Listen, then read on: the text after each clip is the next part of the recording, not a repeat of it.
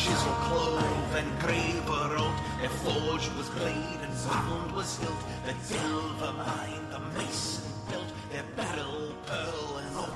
Welcome back, listeners, to another episode of Riddles in the Dark Digest. It's been a while, um, uh, and uh, I am the co-host uh, of Riddles in the Dark and Riddles in the Dark Digest, Dave Kale, and uh, with me is the um, lovely and talented and uh, very on top of everything organized Trish Lambert. Hello. what a great uh, uh, what a great intro. I'm I'm going to record that and use that. I'll use it in my you know email, my voicemail. You know when you do the thing where people can hear something before the Yes. the thing rings. I think that's a good idea. Lovely, talented, and and On top of things. That's right. That's right. Well, I mean, you're you're the one that's keeping you're like the last last few weeks, even the last month. You're the one that's keeping this thing going because because uh, Corey's busy with the new That's semester true. of Mythgard, and I'm incredibly distracted with That's my true. with my new school and still still making my adjustment into to the the, the life of a, a school student. School student. Wow School student. um, of a student, and so um, so you're the thing. You're you're the person that's keeping the, the wheels from coming off. So, That's true. And uh, so all you have to do is just just get emails from me every so often, loaded with information, and then when you have a moment, you can look at it, and then we're off to the races. So that's good. Yeah, no, I've been happy to do it. It's been really good. And you're right. I mean, both of you have been super busy, and Corey, not just with the Mythgard, but also with his book coming out. yeah, Um, boy, has he gotten busy, busy, busy, busy. So, um. Yep. but I will admit that putting all this stuff together has got me kind of banging my head against the wall quite a bit.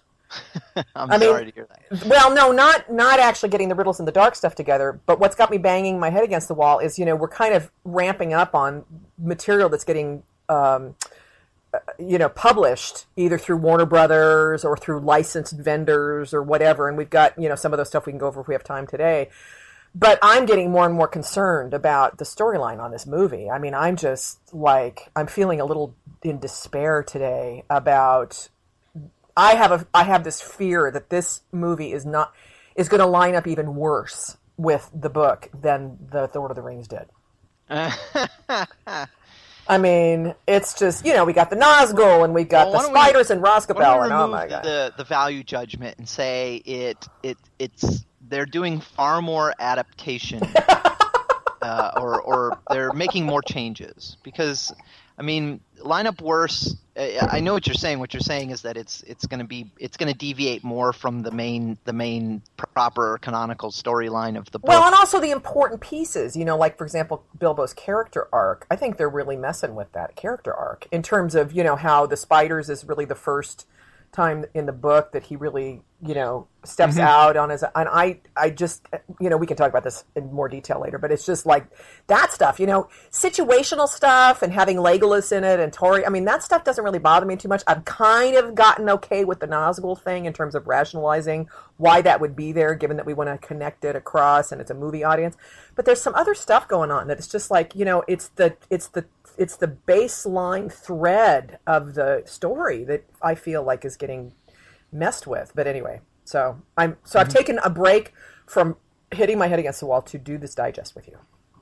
Ah, well, I'm sorry. Please, uh, uh, uh, yeah, yeah, I, my experience, of course, maybe this is just because I haven't been paying too close attention to the news, but my experience in general with this podcast has been that it's that it's actually very cathartic. That um, that that that participating in it makes me feel less apprehensive about the films and more somewhere somewhere in the somewhere in the space. I wouldn't say I wouldn't say necessarily uh, optimistic although I certainly am excited, but I would say more in the space of um, um, uh, uh, between between cautiously optimistic and resigned.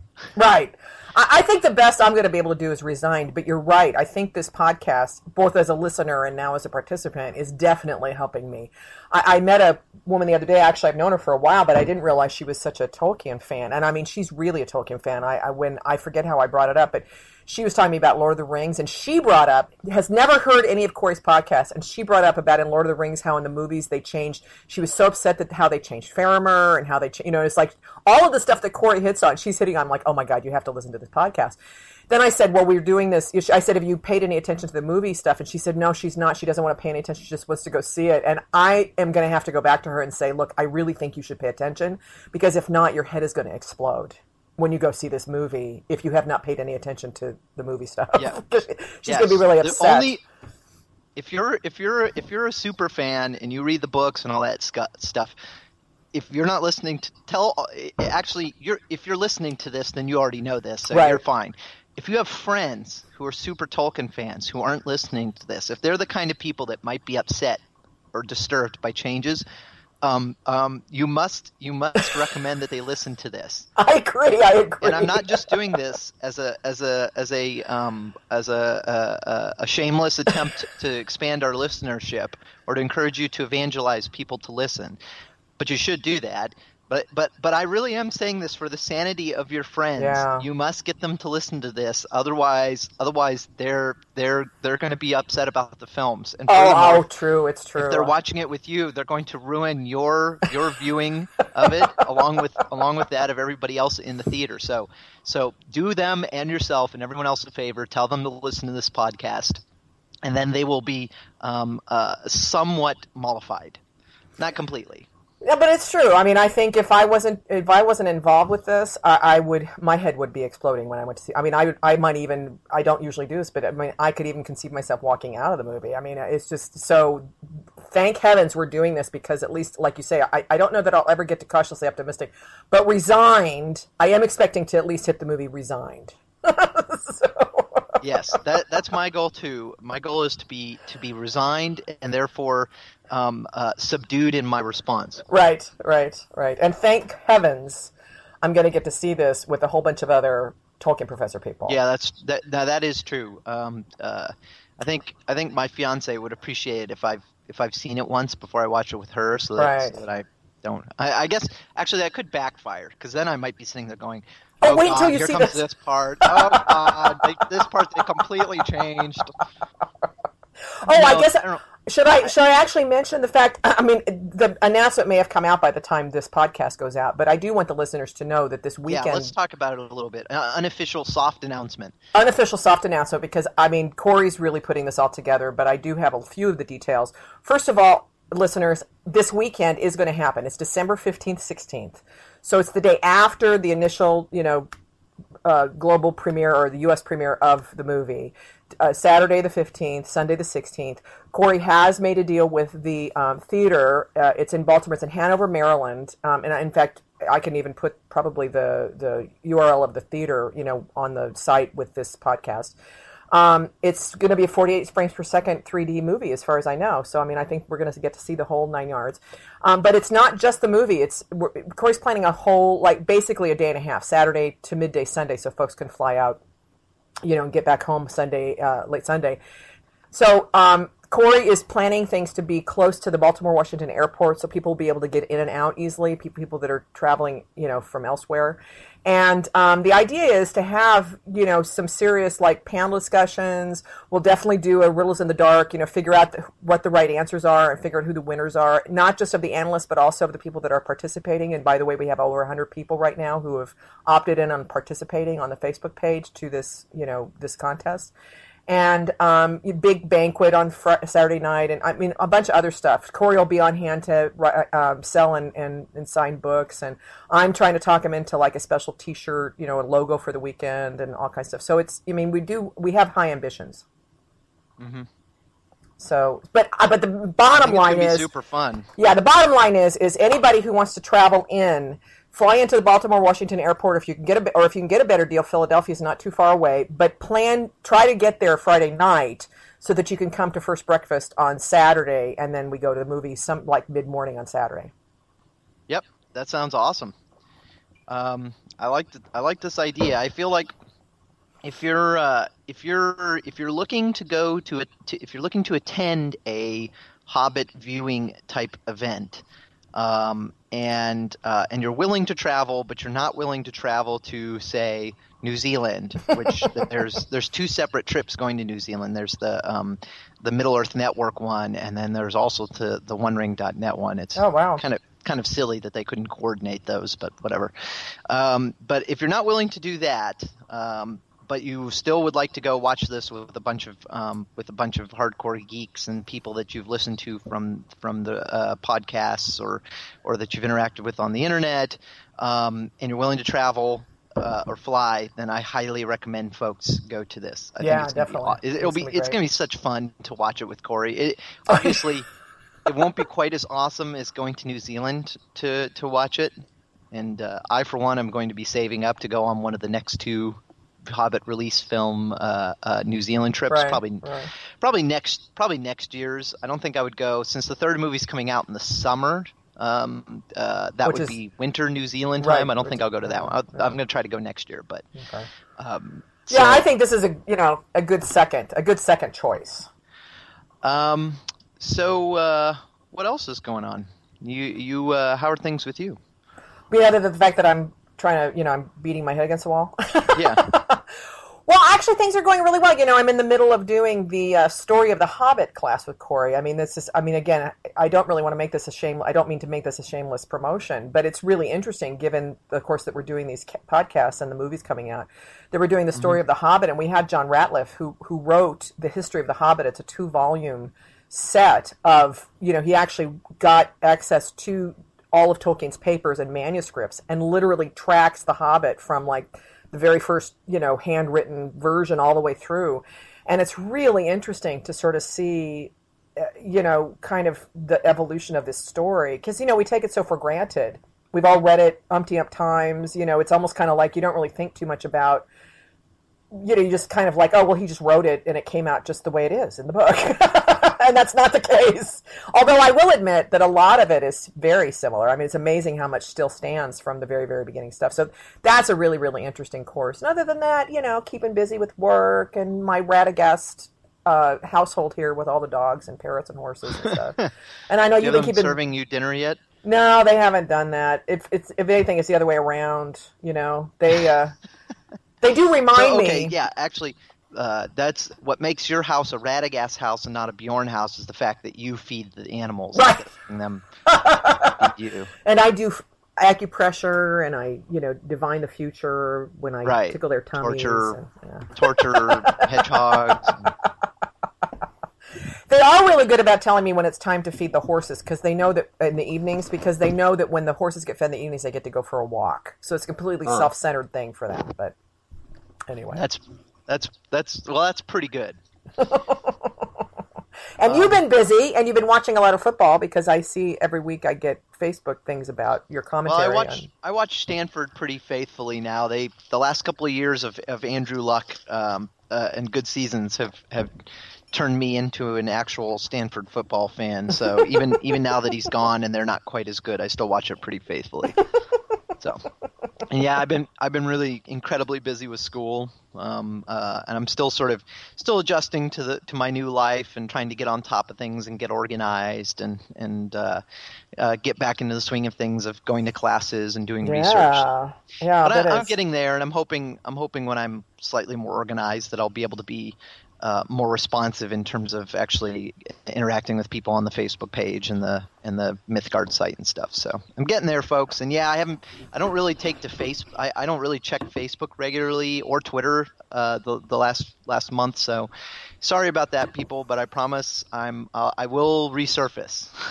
okay, May well, not be until Christmas, but I will. we're holding the fort down. So just so I should actually let you know because you probably haven't seen, but the faces in the dark, faces in the dark, riddles in the dark, faces in the dark riddle page, the riddles in the dark Facebook page, um, predictions page. We have we're I think we're close. We're getting closer and closer to about 200. Two, no, not 200 people, but anyway, 100. There's 100, almost 110 people have you know signed on to be officially tracked as far as their answers to the uh, riddles and whatnot, which is really cool. So yeah, and uh, we're actually getting we're figuring out how we can give prizes and whatnot, and you know, like over that weekend, even if people aren't at the weekend, they can still you know they'll still get something. So. Um, yeah, so that's really fun, and there's a lot of conversation going on over there too, and folks are really engaged and whatnot. So that's been a lot of Good. fun. So when you come back, be sure and visit that page too. All right, I will. So, um, maybe we should uh, maybe we should start moving rapidly toward uh, um, actual riddles in the dark material. that's a good idea. Um, uh, there there was a ton of so so just briefly there was a, there's a ton of stuff in the news that that's been piling up that we haven't had a chance to discuss, and this isn't really neither neither Riddles in the Dark nor the Digest are actually technically news discussion sites, although we frequently stray into it if we think it's This is probably relevant. more more secrets of the Hobbit stuff, Yes, yes. So I'm gonna I'm actually gonna steal a lot of these notes. yeah, I definitely do.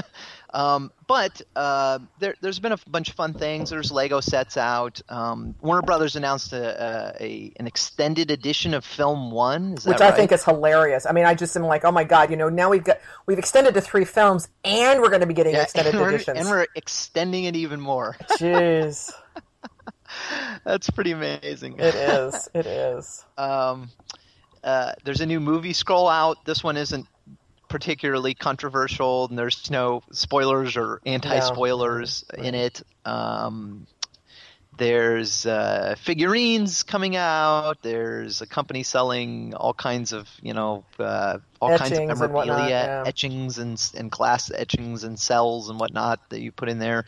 There's the that that fascinating um, Billy Connolly uh, interview that that that uh, Corey and I interacted with some people on Twitter over, where he basically says that he uh, thinks that Tolkien fans are creepy.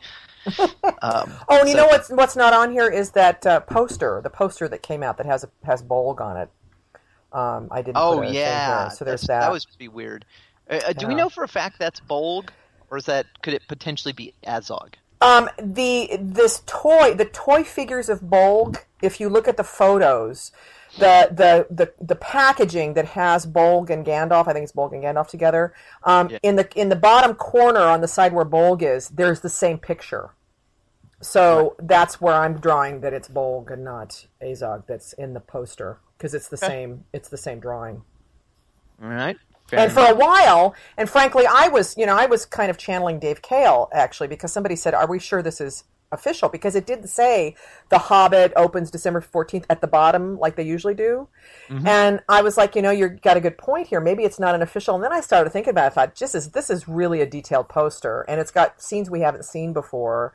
And you know, I just how would somebody do that? And then when this sell this um, company that sells glass etchings and whatnot, they've released a version of this poster and they're licensed to Warner Brothers. So that for me was again forensically Right. speaking, okay, this has got to be official. Right. Yep. And then the the toy figure of the Great Goblin did verify that the body that falls on the dwarves at the end of the trailer is the Great Goblin. Huh. Wow. It's a Yeah. giant ogre looking ogre looking like a uh, goblin, but Yeah, yeah, and the One Ring. I mean, I think it was One Ring or the comic, but whatever. I think it's the one I put. They actually put like they actually did like a close up of the toy, and it's really gross. it's kind of like a Goblin Jabba the Hutt kind of thing, you know. I I mean, want just. kids playing with that stuff. I know. I just. It's like. I don't know. That's really strange to me.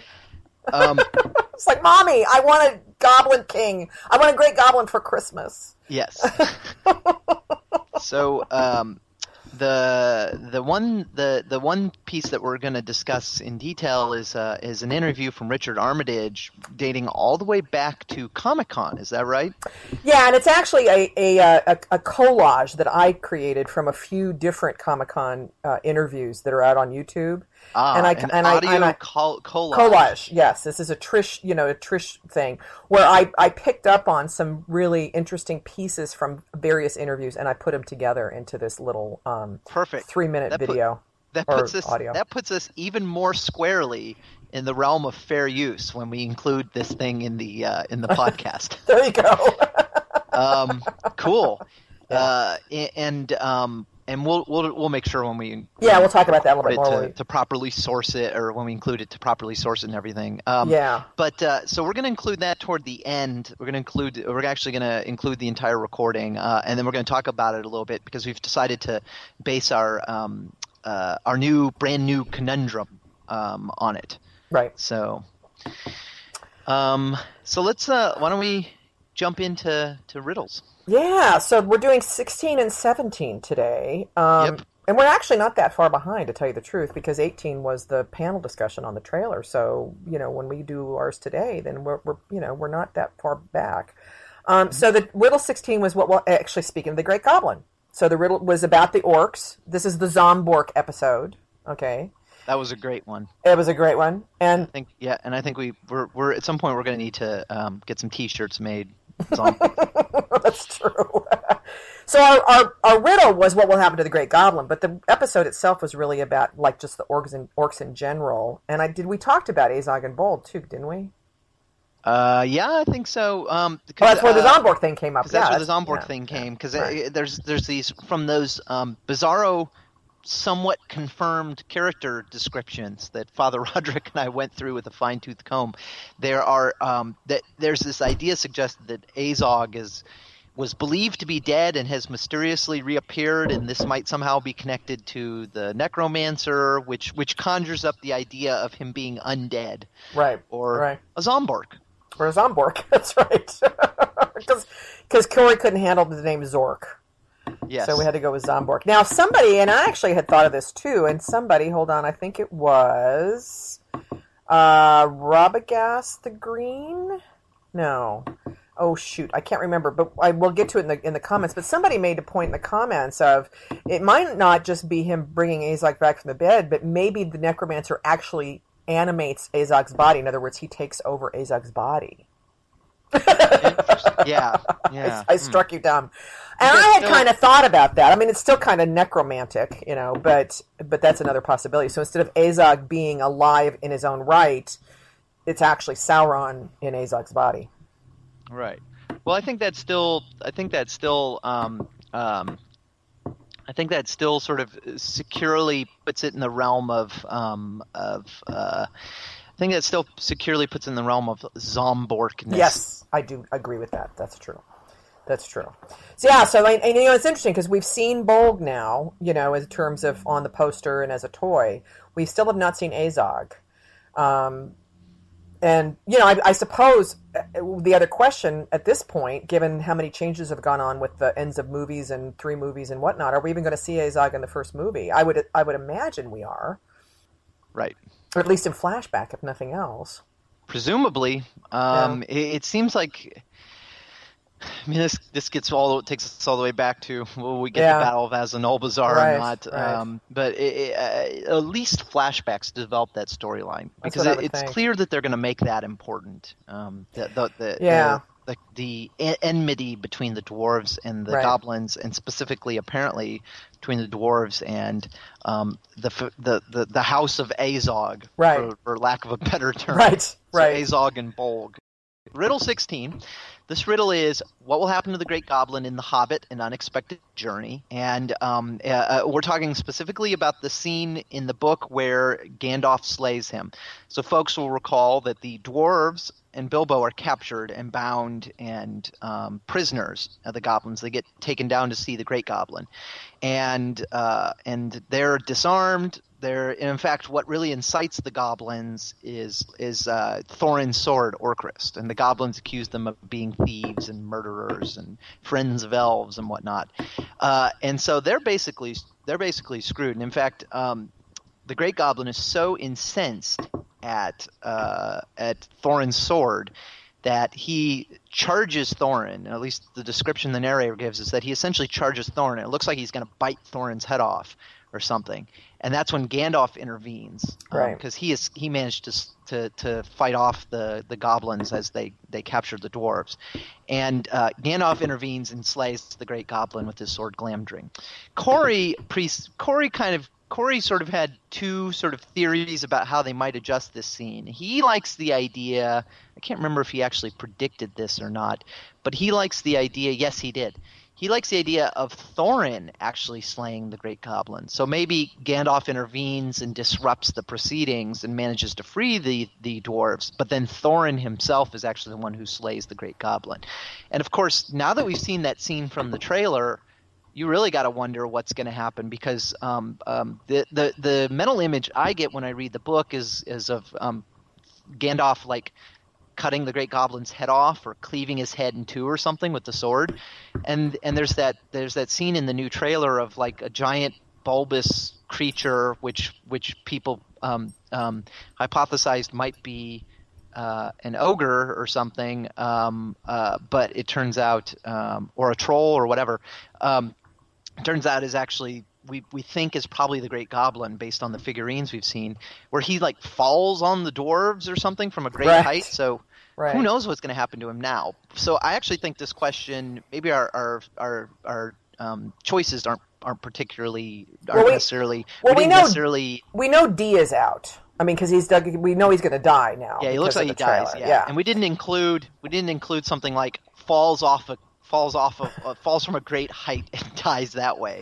But we may have to- I'm I assumed he was already killed. I just assumed it was just his Yeah, body that fell. possible. So I think No, I that's- think that's a B, and C point. are still you know. So um, maybe maybe what they'll do um, uh, is um, maybe they'll do the old. You know, it, it's it's really funny when you watch the new Star Wars prequel films, um, particularly like the you know the like I like George Lucas's strategy of um, of of having the main the main sort of um, cannon fodder for the Jedi to be because the, the problem when you make when you make Star Wars films that are based around Jedi, Jedi run around with lightsabers. Lightsabers cut things like limbs. And it's like, how violent would that movie be if they were running around cutting off people's arms all the time? Although they did do that some. So obviously, the perfect solution is make most of their opponents be robots, and you can just cut them to bits uh, all you want.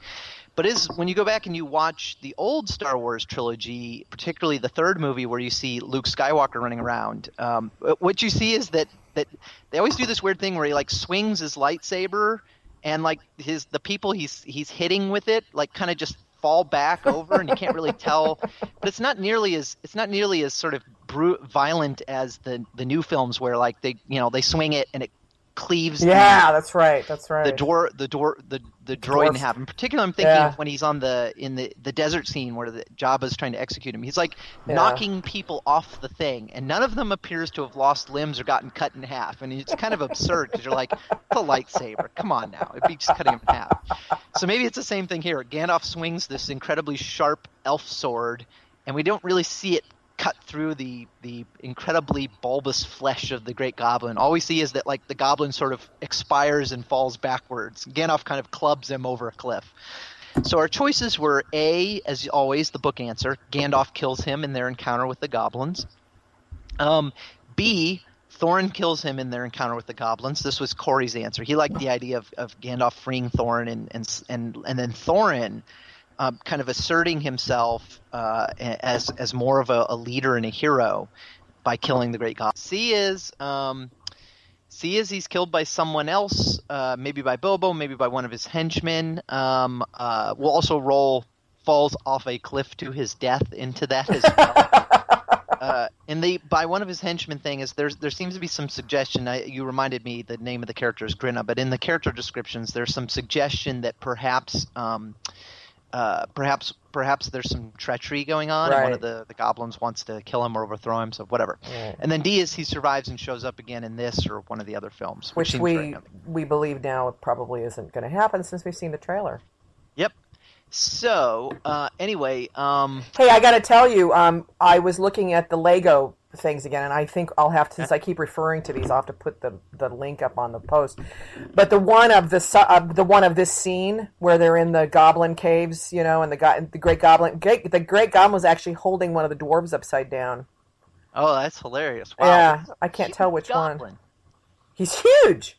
Oh, he's huge. I mean, compared to the other orcs too. I mean, he's enormous. He's like the Jabba of the Hutt, Jabba the Hutt of, of, of goblins. Right. I mean, it's amazing. Anyway, Okay. Fair enough. Fair enough. So um, uh, let's go down our, our answers really fast. Or actually, perhaps we'll do. Um, do you want to read Mark Fisher's? Yeah, I'm we have the- read it. okay, we have the lovely Mark Fisher here. Sus- or, since since the pattern seems to be at the listeners may not may not who listen to this after the after it's been edited may not uh, experience this, but we've been cut off at least three times now my my computer freezing um, because of Skype. So actually, if you if you if you've encountered persistent problems with a Mac Mac uh, uh, Book Pro freezing during Skype and you know how to f- fix it, please email me. But but the, the, the consistent pattern seems to be anytime I start talking for cons- co- uh, continuously for longer than 30 seconds. That's when right. It's when it freeze. happens. Okay, so, I should read this then. So I- you should read this. Okay. All right. All right. So the lovely Mark Fisher from the Encyclopedia of Arda says, Um, I actually think we're going to see some fairly significant changes in this particular scene, and it looks very much as though we're going to see much more of Goblin Town than we do in the book. The fact that Barry Humphries has been cast makes it almost unavoidable that the Great Goblin slash Goblin King has an expanded role. I think Corey made the point that you don't cast someone with that much presence and personality just to say a couple of lines, and I have to agree. I think developing the goblins like this raises a narrative problem. In the book, where we know almost nothing about goblin society or any individual goblin, the Great Goblin's death makes perfect sense. A large, dangerous creature is actively on the attack, and Gandalf slays him to save his friends, which is a perfectly heroic thing to do. At this point in the movie, oops, I just missed my. Hold on. At this point in the movie, though, that creature will be someone we've come to know something about, and far from being dangerous, he's even described as fat and flabby, a fairly pl- pathetic and probably humorous specimen by all accounts. If all that's if all that's true, slaying him suddenly starts to look a whole lot less noble, whether it's Gandalf or Thorin who does the job. Surely the Great Goblin still has to die, otherwise there's no motivation for the furious pursuit that follows. But a much easier solution is one that was briefly mentioned in the podcast by Dave, I think. One of his fellow goblins can do the job and blame it on the dwarves. I suppose Grinna is the obvious candidate if he really does despise his boss, and if he even exists for that matter. Whichever goblin does the deed, it means that our heroes stay heroes, while the goblins are revealed as even nastier than we thought, and they still have a strong reason to give chase to the dwarves. So that's a C from me this time, but killed by one of his henchmen, definitely not by Bilbo. Huh. That's uh, I, I was looking at the I was looking at the grid. That's pretty pretty interesting. Mark is like the, the main deviation on this one. Nobody else picked C. Almost everybody else was picking Gandalf or Thorin. Yeah, that's right. Everybody else did. I mean, everybody that's filled it out has either picked, uh, you know, uh, uh, Gandalf or Thorin. And it's particularly amusing to me since since it's based on something I said. I didn't even and I didn't even pick that. That was just me talking talking off the top of my head, like, oh man, maybe it'll be one of his uh, As maybe a it'll be one of his uh, his henchmen or something. I don't That's know. right. Well, I, I'm not picking that. because I remember you had picked up on what they had said in the characterization about Grinna, and you brought it up as a possibility, but then you kind of like said, "Nah, I don't think that's going to happen." Yeah. Yeah, yeah. It'll be interesting to see what Father Roderick has to say when he fills this one out. Yeah, me too. Well, s- e- especially because uh, Father Roderick will have the benefit of the um, the, That's true. the trailer the scene. trailer. Yeah, yeah. Now, Mark did mention the conundrum that conundrum eleven about will there be talking animals in the first film. Why why not I go ahead and just read this real quick too? Um, so the conundrum had been, will there be any talking animals in the first film? That was uh, the conundrum for the Wargs and Eagles episode that we we recapped. And he says, I think the movies need to establish early on that animals are able to communicate at least in their own languages. They can hardly leave it until the third film and suddenly reveal that ravens can talk to dwarves and thrushes can talk to bowmen. Will any animals talk in English? Which I think was the thrust of your question. No, I suspect we'll hear them using their own languages, just possibly with subtitles in some cases, but I seriously doubt that. Yeah, I hope not. I hope if they talk, it won't be with subtitles. Yep. Okay, I, so that's, uh, I, that's I think that would be super lame having having like um, I know. uh, wargs wargs barking during uh, out of the frying pan and into the fire and having subtitles. subtitles. Hey, let's get these guys. super lame. So you were talking about the prediction grid. I guess actually that's our point to talk about here because we don't have um, anybody else's. We do have the Last Alliance, but that's a whole other topic. Yeah, Right. yeah. We have uh, we have um, Last Alliance was kind enough to to uh, get caught up on all their things, and they record all their discussions. So I have about 25 minutes of audio from them uh, uh, uh, uh, discussing riddles 12 through 17. So we're we're we're either going to tack that on to the end of this, or just roll it in, roll it out as a separate Yeah, episode. maybe a bonus uh, Uh, bonus yeah. thing or something. So um so yeah, so I'll run I'll run down the grid really fast and then uh, and then we will talk about our feedback from our listeners and then we'll get Trish's prediction. Well, actually, Ben has is eagle eyed. He's already got me entered in here. Oh wow. Ben's I on think top of it. I think he must have noticed. I must have put it onto the Facebook page. He must have noticed it. So I'm already on here. So it's not going to be a big Ah. surprise this time. Darn, it's no great reveal. I know. So uh so let's see. So let's do it like this. Uh, the A's, people who think it will go like the book, include myself, um, Arwen from Middle Earth News, um, uh, uh, Golden Star from Casual Stroll to Mordor, and uh, currently that is the consensus on the Facebook page. Apparently, Right, So right. a lot of lot of lot of stay true to the book type uh, folks right. there. Right.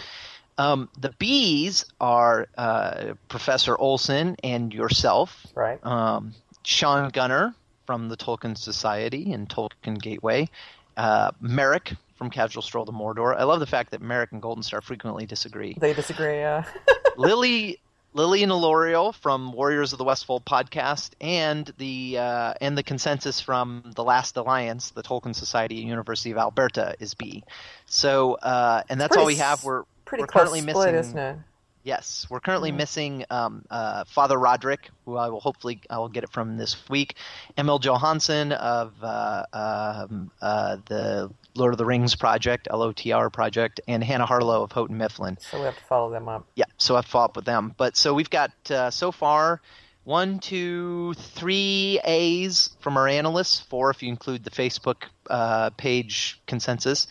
Um, one, two, three, four, five, six Oh, B's, so more bees. one okay. C. Yeah, so the B's are winning currently. You, you uh, currently the, the, the popular most popular opinion is that uh, apparently uh, uh, they're going to change the scene and have Thorin kill the Great Goblin. Yeah, so interesting. um, out of curiosity, um, I don't know if you paid close enough attention. I didn't. Do we know the identities of the dwarves upon whom the body of the the uh, body, possibly dead body of the Great Goblin falls? no, Thorin's not in there, is he? I don't think so. Because that would be- so. Because that would be um, if Thorin, if Thorin, if the Great Goblin fell on top of Thorin, that would seem to suggest that maybe. Um, uh, that would seem to suggest that maybe Thorin uh, um, won't uh, kill him. If, But Gandalf is in the scene. falls on top Gandalf's of him, actually watching. Thorin couldn't have killed him unless he like threw his sword at him or shot an arrow or something. So, And but I- I Gandalf's actually watching. enough. If our, if anybody, if any of our listeners managed to notice that, uh, you know, if we can dredge the trailer for some hard proof that Thorin couldn't kill um, the Great Goblin, that would be interesting. Um, uh, so, um, uh, is there anything you'd like to sort of? Uh, would you like to elaborate your prediction, Trish? You can't hear me. I would do it, but you can't hear me. You can't hear me. No, I hear you. You're back. Oh, okay. I was going to say. Your audio has degraded, but uh, I was going to say but- I'd love to, but you can't hear me, and I'm back. Okay, now you can hear me. Testing one, two, three. Yeah. would Um, you like to elaborate your your prediction? Well, I think I was pretty much in. I, I don't think I would. Well, I was going to say I was pretty much in, in agreeing with what Corey said, but I don't think I even gave it as much detailed analysis as he gave it. Um, I think I was thinking just in terms of the the the movie, you know, what would work for the movie audience, and the fact that we're probably going to get an expanded scene where there's going to be more battle taking place as opposed to in the book where it's just like the surprise thing from Gandalf that it made sense for me that that Thorin would actually do the killing as opposed to Gandalf. So that's kind of where I came from with it. Makes sense. I think But it's you, but now you stuck with Gandalf, right? So how about you? Now I can't remember Yeah. what you. well. you I just as a rule, um, as a rule, my my philosophy on this is that unless there's a really compelling reason to change the scene, I Ah, got they it. will. Like, I, and I just don't. I don't see any particular. you are so optimistic. I just think that I don't know that this thing about they won't change the scene unless they have to holds anymore from what I've seen so far. But okay. Well, I, I, I, I mean, I, I give, um, I, I give them the benefit, and it's not a matter of benefit of the doubt. It's just like it's, it's just hard for me to imagine them like, like I generally think that that when they when they they write things for a reason, and I just don't see a compelling reason to to have. It's so much easier to just look you know to if you have the hobbit story sitting in front of you and it's so much easier to just just take it and Right. transliterate it into the the script um uh you know rather than invent something new like uh, um you know it's it, it would be so much easier to just do the scene the way it is. Gandalf appears out of nowhere. Gandalf slays the great goblin um, uh, you know, like as opposed to trying to invent an entirely new narrative uh, structure for that scene. Like, okay, well, let's have Thorin kill him. Okay, what needs to happen? Like, to me, I don't see a compelling reason to do Well, that. Well, now see, 'cause I see more of a compelling reason to do it here than I do in the spider thing, which we were talking about earlier, in terms of changing it. I mean, I do actually see a reason to do. it. I mean, we've already had Gandalf. We've already had Gandalf save the day with the trolls, so maybe it's Thorin. It might, you know, from a movie going perspective, maybe it's Thorin's turn now in terms of moving Thorin's character arc along. but then the spiders. See now, in the spiders, I could argue I don't see changing that, and apparently th- that looks like a good chance that they have. So I mean, I definitely do agree with you, and that's reason. That's see, I am actually changed. I actually gave the answer for this one based on that very thing, which is that I do think it's worth changing in this instance. So you know, So I, I, I agree I agree with your comment on the spider scene, but I don't think they'll I don't think they're dramatically changing it. Like the the two things that I could that I imagine them doing both seem actually fairly natural and, and sort of simplifying uh, the the filmmaking process. So one would be rather than have Thorin disappear and have him be captured separately, Right. let's just Thorin in the scene. no, I agree with that. I agree with Make- that. that just seems I don't think that really alters the character of the scene too much because we don't really pay too much attention to the particular identities of the dwarves while Bilbo's fighting the Right, spider. right. No, you're right. Um, it changes the the character relationships after the fact, but I think that actually could be interesting. There's a benefit there. And in terms of having the elves show up again, like I think depending on where they, if they, I don't see any reason to have them. Um, I- I don't see any reason to have them dramatically alter the way the spider fight goes down Right. and have elves do everything. Right. But I do. I don't. On the other hand, I don't see having the elves show up and clear out the last bit of the spiders. So having like having Bilbo fight them off and all that, and then having the elves show up at the end. Like what I what I kind of my mind is things happening the way they happen in the book. Bilbo Bilbo drives off the spiders. Bilbo frees the dwarves. The dwarves and this and Bilbo resist the spiders. The spiders start to to get the upper hand. Bilbo distracts the spiders Right. and them away. Right. Sort of sacrifices himself. And when it looks like it's getting to be almost too late, the elves show up and maybe rescue Bilbo, or or you know even if Bilbo doesn't lead them off, basically Bilbo leads them in a heroic last stand, and it looks like they're doomed. Right, And then right. elves show. Uh, that to me doesn't Oh, I got no problem with that. I, I actually, uh, that's actually how I would imagine that the scene would go. Now, I may be putting too much emphasis on this, but the fact that, and this is going to sound really stupid, but the fact that Hobbit, that uh, Bilbo doesn't show up as a character in the Lego thing, where he does show up as a character in some of the other scenes, like he shows up in the, obviously the Gollum scene, and he also shows up in the barrel scene in the Legos toys. But only Fili and Kili are the two dwarves, along with the two elves in the spider. I mean, not yeah, in the spider thing and the Lego thing. Is is swaying me to think that Bilbo is not going to play a big role in it. Now I realize that sounds stupid because too much into it. because- exactly I know. because I, I think when they make decisions about those Lego scenes, they're they're including. I mean, what they don't want to do is make toy sets where every single toy set Has Bil- Bilbo in it? Yeah. Bilbo. Like they want to give you a variety, and they probably don't Right. have. Hopefully, hopefully, don't have that many scenes to include Tauriel and Legolas. in. They're not going to be like, here's Legolas and Tauriel and Gollum. Here's Legolas and Tauriel and the Great Goblin. Here's Legolas and Tauriel and Beorn. and so, you know, I think the way these Lego scenes, these Yeah. Lego movie um, tr- scenes often happens is um, if they have sort of a handful of characters involved Right. in a scene, then they just pick a subset of them to include. Well, I do And notice if have- that, If yeah, you have a couple of characters that don't show up in any other scenes, You put this in, is kind of yeah. their sort of main Yeah. characteristic scene. Then you include them, and maybe if you have a character like Bilbo who's in every scene, you don't put him in every set to the exclusion of other characters. That that would be kind of my. Because I noticed in the in the big or maybe orc maybe they feature centrally somehow. Um, right? so I, I don't know. I wouldn't read that much into it. As for the the Great Goblin scene, I just don't see like I see compelling reasons to um, to include Thorin in the spider fight. I see a compelling reason to have the elves capture them during or immediately after the spider fight, as opposed to having the dwarves wander around aimlessly for another ten minutes on screen.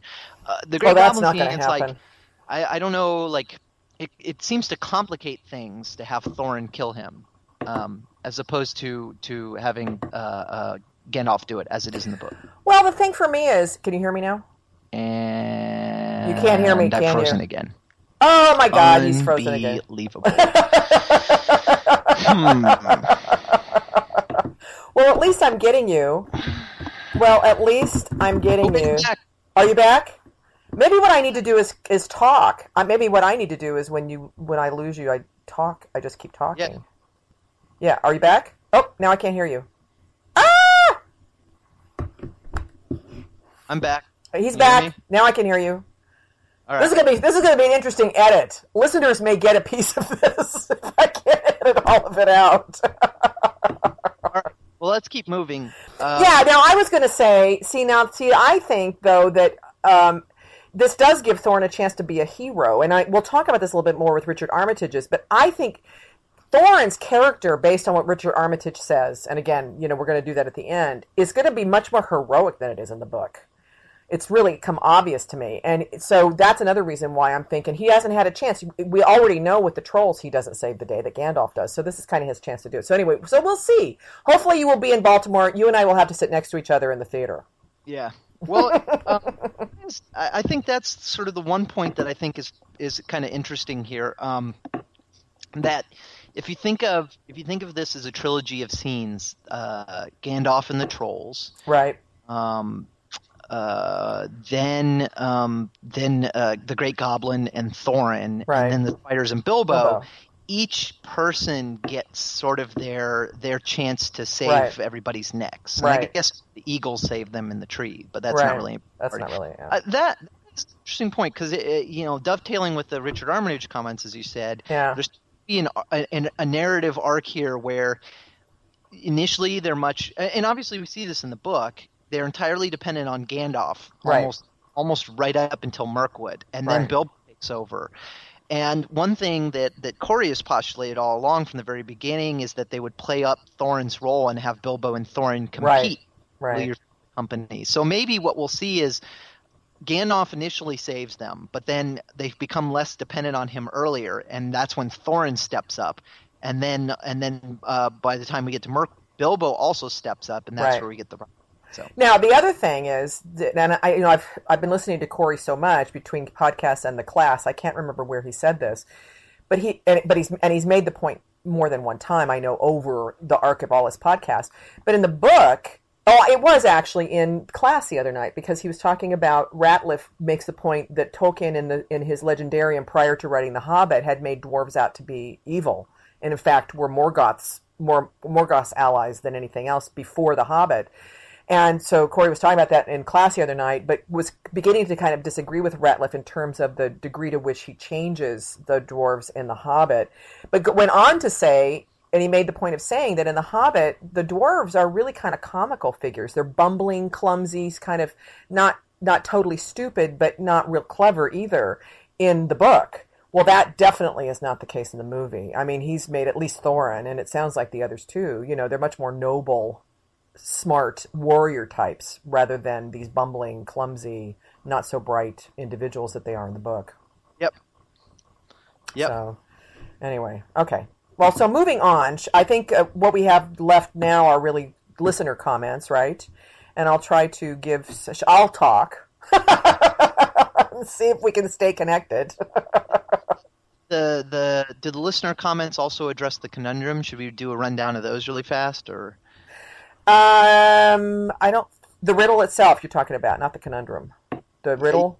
Well, yeah, I'm, no, Yeah. I'm wondering uh, if the listener comments also address conundrum 11. Then uh, Oh no, uh-uh. no. Oh, I did. Oh, I didn't look at that. Well, actually, then you want to talk about listener comments, and I'll go check real quick, or vice versa, nah, don't worry because it. it'll be a different. It'll be a different in a, in a different uh, entry. I'm sorry, I didn't do that.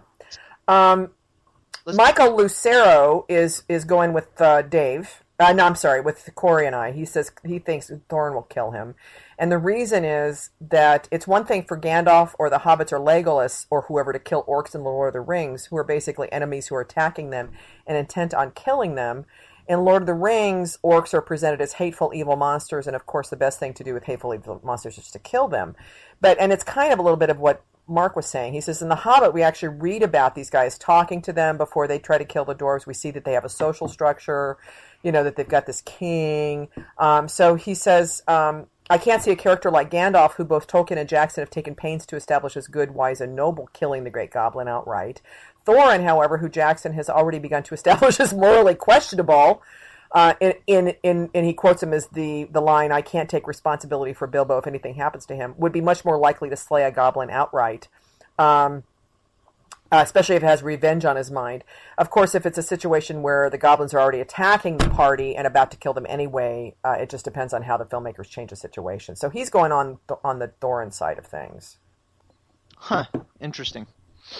Now, Steve, this is actually well. Let me go. I'm gonna actually skip over Steve for a second because what he's talking about isn't actually directly to this riddle.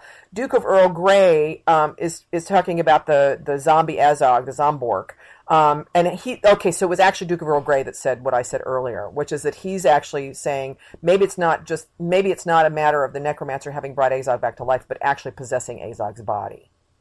Um, so he's thinking, you know, that um, uh, that p- p- take possession of the dead as a host spirit. So Azog, Azog will have died in the Battle of Azanulbizar, and anytime we see Azog, it'll actually be the necromancer in the form of Azog. So I don't know. You got any thoughts about that? I think you talked about it a little bit earlier. It still counts as a Zombork.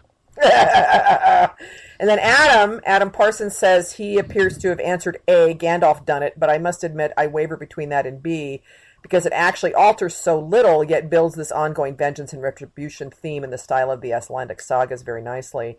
It would be it would be pretty in keeping with the book, if not the same as. With regards to making Gandalf uh, Gandalf's loss a genuine blow to the group. Oh, this is the other thing I think we talked about. Blow to the group if Thorin kills the goblin. I think the balance is still there. Gandalf has already proved his worth and power by rescuing rescuing them from the trolls. And I imagine he comes in here and frees them and presumably is pretty nifty on the hillside against the wargs. So I think these three things alone would be reason enough to see him as a great loss to the group. After all, if he hadn't freed them twice, they would be dead. So the fact that Thorin does some maiming whilst free whilst free is really only rubbing salt into the wound. It isn't actually helping or leading the group. And then um, Rabagast the Green is going with A. He thinks PJ is going to build tension between Gandalf and Thorin, beginning with the trolls. Gandalf will kill the Great Goblin and be the hero. Thorin will come to resent this, and when Gandalf leaves, Thorin will be like ready to see him go, while everybody else will be upset that he's leaving. So, um, so that's another really good point. You know, is that having Gandalf kill the Great Goblin could actually because the other thing that you'll hear when you hear the Armitage thing is is Armitage refers to the uh, uh, deteriorating relationship with Gandalf that Thorin has. Mm-hmm. Interesting. So, yeah. So, so those are our listener comments on the uh, riddle sixteen. Okay. Interesting. Very interesting. I uh, I'm I'm willing to entertain the notion that they'll that they'll do something. Well, obviously they're doing they're definitely expanding the scene. Yeah, uh, yeah. I, I, think Mark Fisher is right on that. We're really going to get to know a lot more about right. Goblin Town yeah. and the inner workings of Goblin Town. Um, and and it's fairly clear from like that they're expanding the scene. So I'm I'm open to the notion that maybe they'll they'll change the way things happen a little bit. So yeah, this will be interesting. This will be one of those, and hopefully this will be one of those riddles that'll be pretty easy to know what the right answer was. yes, that's right. Yeah, yeah. At least yeah. For once we picked one where we'll be able to actually uh, right. to determine it. Um, so uh, let's do really fast conundrum number 11 uh, um, conundrums to, re- to remind listeners are up down yes no questions that we usually introduce in um, uh, in digest episodes but not always. Uh, this one was from i think a previous this is this is from like a, a previous um, digest. It's related to the talking animals so it's connected It's to the this the, the wargs and the- eagles one, yeah. Yep, that's right. The creatures uh, episode of Riddles in the Dark, and the question was, will there be any talking animals in the Hobbit: An Unexpected Journey? Um, and I believe, let's see, one, two, three, four, five, six, seven, eight. That generally our analysts are inc- incredibly pessimistic about the prospect of talking animals. The only yeses so far, and, and so far, Father Roderick, uh, uh, weighed in on Emil, and Hannah have have abstained. um, but uh, the only yeses come from me and Arwen. And I, I, everyone else, including you and Corey, are, are pessimistic Right, about we the prospect of gonna be. talking animals. But the Facebook consensus, yes, our listeners are very optimistic. right? The winning answer on Facebook is is is yes. So yeah, interesting, Mm-hmm. Yep. interesting. yep. Um, so, uh, did you? It looks like you might have a. What, what is the the blurb that we have for Conundrum Eleven? Is this from you or is this from Mark? Oh, that was from Mark. I, I read it. I actually read it already. I think um, I read it earlier, but yeah, I think I put think it in. did. Yeah, I did. We'll, we'll just read it again really fast. I think the movies need to establish early on that animals are able to communicate, at least in their own languages. You can hardly leave it until the third film and suddenly reveal that ravens can talk to dwarves and thrushes can talk to bowmen. Will any animals talk in English, which I think was the thrust of your question? No, I suspect we'll hear hear them using their own languages, just possibly with subtitles, but I seriously doubt Oh, that. I hope not. So, God, I hope they don't have Um, subtitles. That would be so. So, Riddle 17. So, uh, this episode of Riddles in the Dark, of course, was about Radagast the Brown, who is who is much in demand. Um, people have been wanting an episode about this pretty much ever since we started the podcast. He's he's actually like the most in demand character that doesn't show up in the in the book very Yes. much, or, or at all. Actually, he doesn't show up in the book Yeah, at it's all. pretty interesting. People are very, uh, uh, you know, it's not surprising that, that, that for many fans, the things they're most excited about or most interested in are the things that aren't even in the book. Because that's where there's the most uncertainty That's about true. what, what Jackson might do. So, Yeah. so Well, Radagast, I mean, my God, the pictures we've seen. I I, mean, I have a really hard time getting around the bird guano that's like down the right side of his in his hair on the right side of his face. I mean, it's like God. and kind Anyway. of disgusting.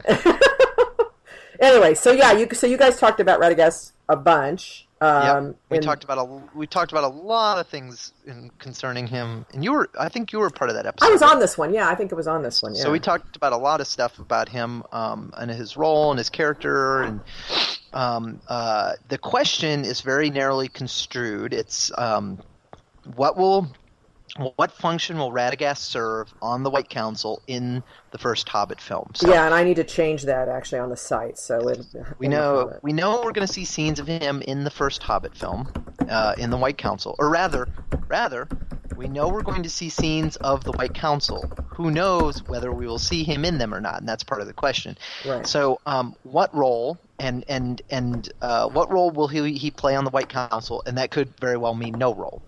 So our four answers are, uh, um, and there's no book answer here. I, I want to. Right. There's no book answer. There's no from uh, related to either of the Hobbit book. Of course, we don't even see the White Council in the Hobbit book. We don't, and we don't see and we don't see Radagast. Yeah, and we don't see Radagast.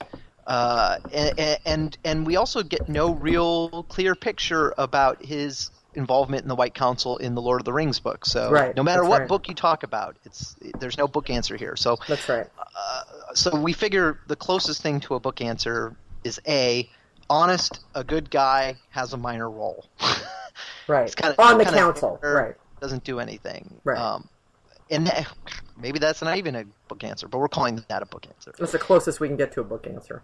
B is we think he'll be one of the inner circle, and he'll be operating on par with Gandalf and Elrond and Galadriel and Saruman. That he'll he'll have a much larger role than than whatever evidence is in the book suggests.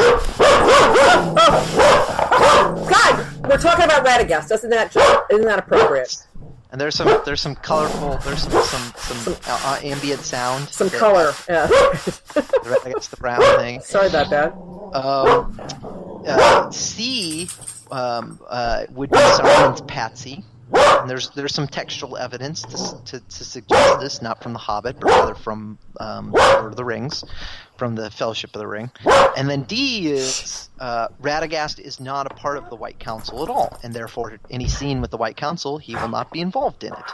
Um, uh, and so he'll be a very, very minor role. So that's a, the difference between A and D. Is A is he'll be in the White Council scenes, um, uh, um, you know, when they're meeting in Rivendell or wherever it is they meet, he'll be there. He just won't be doing, say, doing or saying much. D is he won't even be in those scenes. Right. Uh, and there seems, I think, there's evidence for um, D as well. Um, There is evidence for D. Actually, actually, it looks like that's the answer. Yes, yes. In fact, I'm I'm I'm regretting my answer now because I was I I, was just thinking to clarify this. I think we should s- define A through C as being he appears in White Council scenes. Right. Uh, yeah, he's actually part of the conversation that's going on when the White Council convenes. Yes. Yeah. Um, and, uh, and and and you know, uh, so C in you know, as far as C goes, Saruman's Patsy.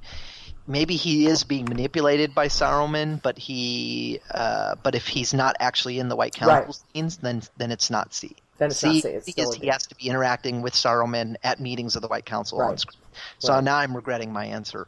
Me too, Uh, because we've seen the poster now, which is only the four of them. Yeah, actually, you know what? I never did. I don't think I ever took advantage of the change one answer. thing. I think this is be one I'm going to change. Yeah, I haven't done it yet either, but I, I, I think there's another one that I need to change. So yeah, no, you're right. I mean, we've seen it now, and it's just the four of them, which you know doesn't really make sense. I mean, how do they do a tiebreaker? That's true.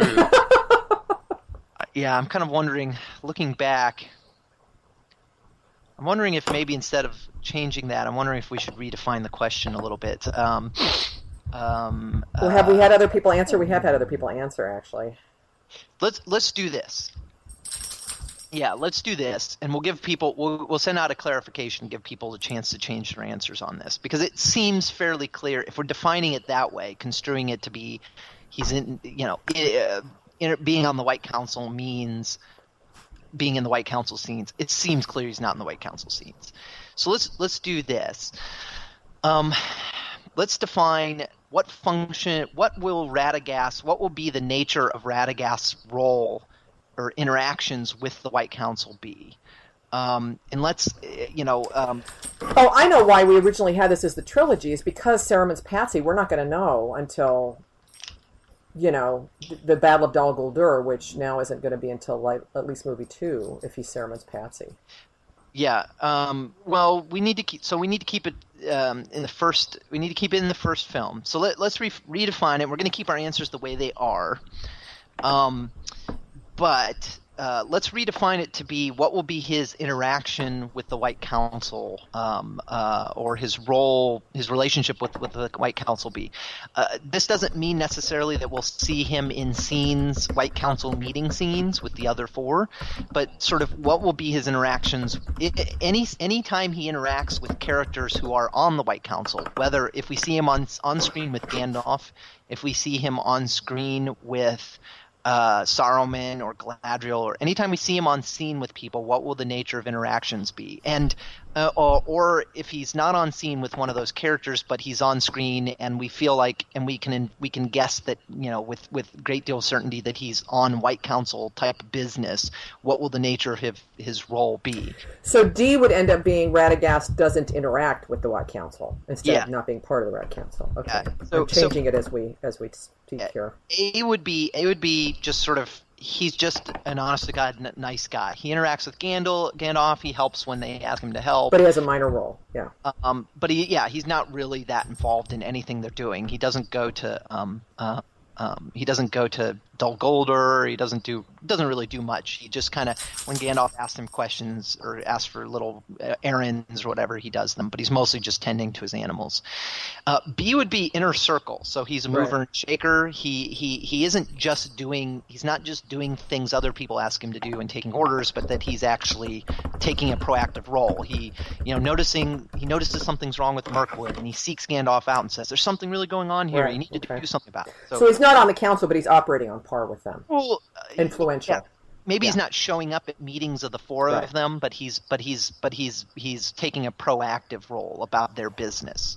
So um, C is that C is that he's clearly being manipulated by Saruman, and maybe this is maybe this is overt. So we see him on screen with Saruman, and Saruman is, is obviously feeding him this information and, and directing him, or maybe we can kind of infer that that his activity on screen is clearly being directed by Saruman. So maybe we never see Saruman giving him orders, but he, maybe he explicitly says, "Oh yeah, uh, Saruman told me to go do this, Gandalf." Or maybe he we can just guess from the kinds of things that he's been that he's doing and the places that he's at that he's actually doing Saruman's bidding.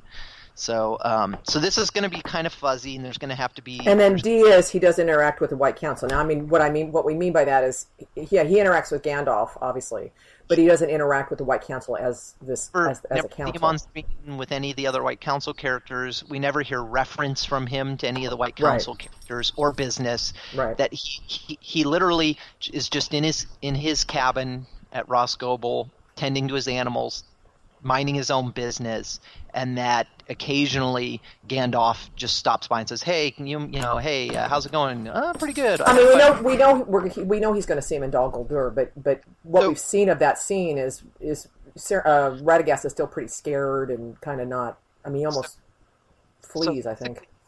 For the record, for the record, um, D is almost certainly wrong, because because we know that he's at the tomb of the Nazgul. Um, and that unless he just happened to stumble on there by accident, that he was probably there on, on White Council business. So, Okay, so I have changed it actually on the Mythgard site. So you'll let the analysts know, right, that they can go back and revisit this. the nature of Radagast the Brown's uh, relationship to the White Council, and I'll I'll reword the, these things to make them a little more clear. So, um, Yeah, I put it. I will check what I did on the Mythgard site, and then you can let them know. Sounds good. So, for example, um, I, I would leave my answer to Stan now. I would say that that um, that we're going to see evidence that he's being manipulated by Sauron. Right, right, right. That he, he's going to like when when we get to the Tomb of Nazgul, that he's he, he's going to be there because Saruman told him to go there, not because he thought he should or just stumbled on it by accident. So, so I don't I don't feel I don't feel it's necessary to change my answer. See, now I'm tempted to change mine because I went with minor role, um, and I do I do think there's a lot of argument. I even thought about this before. You know, there's a lot of argument for C, but I think I'll probably let A stand and just take the. Well, I don't. I think. Um, I think that uh, yeah, if you interpret this to be, if you interpret this to be, what will we see evidence of on screen? I Mm-hmm. think I think A is. Uh, I think it's going to be either A or C. Yeah, I do too. I, I do too. to see him as a mover and shaker. Yeah. Um, and I and I think the fact that he's at the tomb of the Nazgul is, is highly suggested that he's involved in their business.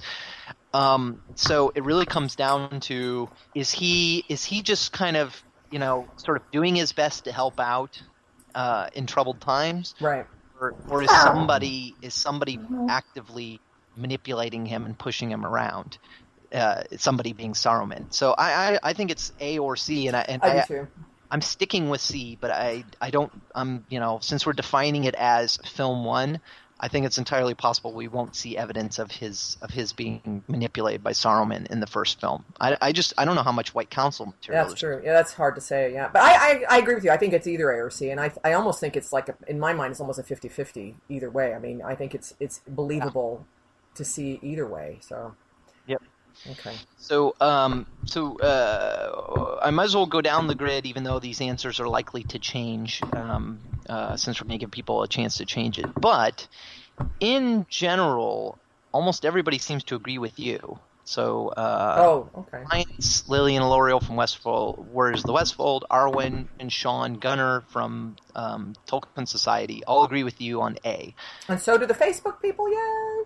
And the, and the majority answer on Facebook is A as well. So it seems unlikely. I, I and, and I and I and I doubt many of those people want to change their answer. Why does Mark Fisher have an E under his name? I'm gonna. uh, I send the thing out. Um, Corey and I both said C, and I suspect we will leave our answers the same too. So, um, so anyway, so but you're currently you're you're with the crowd. Yeah, yeah, and I think probably that's just a, some op- some wishful thinking on a lot of people's parts that we're not going to see Saruman. You know, we don't want to see Radagast be duped, but I think it's still feasible.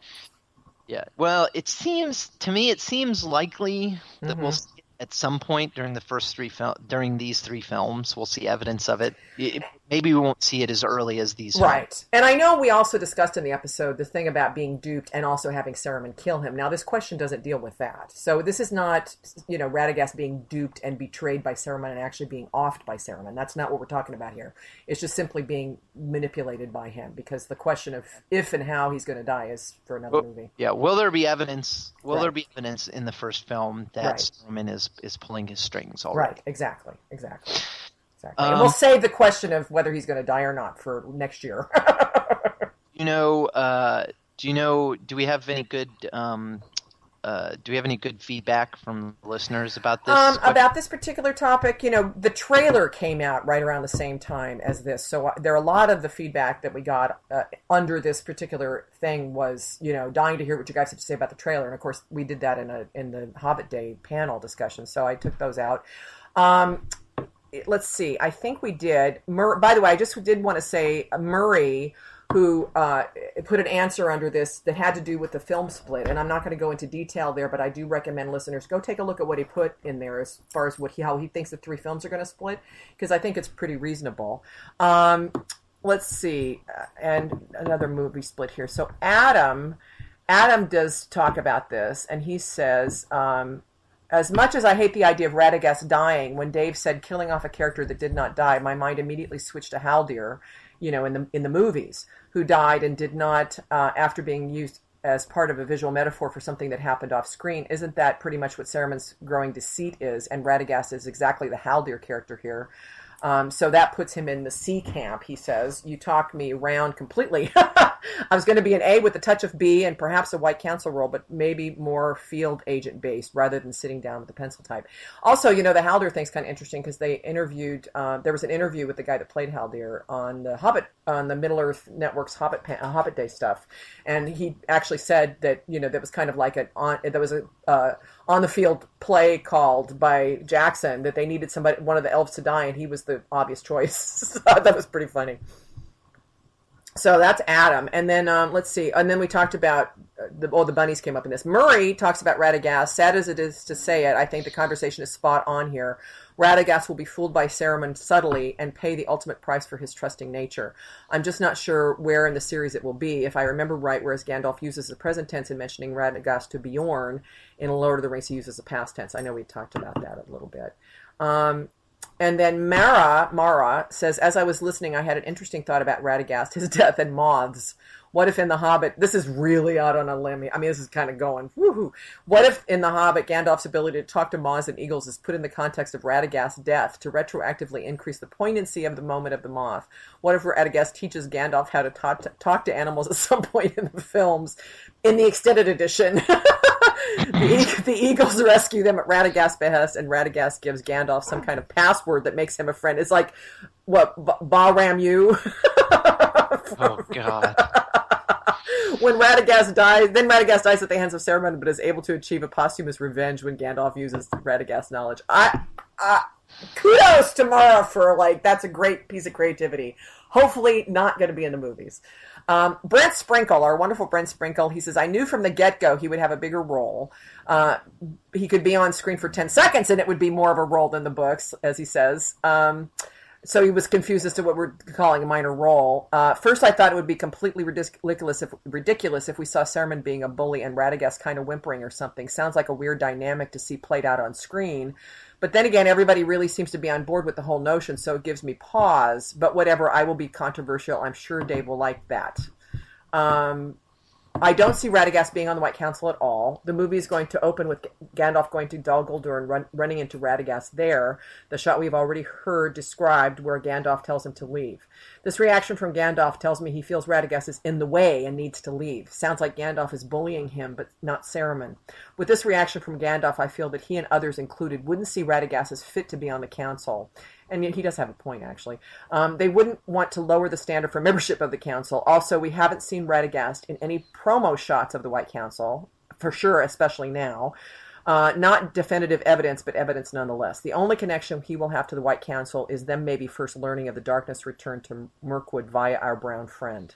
They might also hire him as a subcontractor to do some side work for them since talking to animals isn't a particularly lucrative job. I'm going out on a limb hoping for the Eagles to catch me when I jump. Will he die? Uh, oh, option D, will he die? Sounds perfectly reasonable to me. Now, Brent may change his mind since we've changed the, the top, you know, the the sub uh, the questions here, but mm-hmm. um, but he's you know definitely stating that he's not on the White Council at all. Brianna says I can't wrap my head around what they would do with Radagast, what they would want to do with Radagast, since he's a secondary character that wasn't in the book. His insertion can't be too intrusive. I don't know. You know, we got the bunny sled that's pretty damn intrusive, and the hedgehogs. Uh, intrusive on the already existing plot, and, and the and the spiders coming through his roof. Instead, he would be used to boost whatever themes and ideas are already present. However, it's hard to say what themes and ideas the filmmakers will be sure to be focusing on. Boy, no kidding. Sorry, that was my that was my snarky side thing there. I'm not even sure if Radagast is on the White Council. It's assumed that he is. Yeah, it is assumed, but you know now we're not. But it's never confirmed in the books.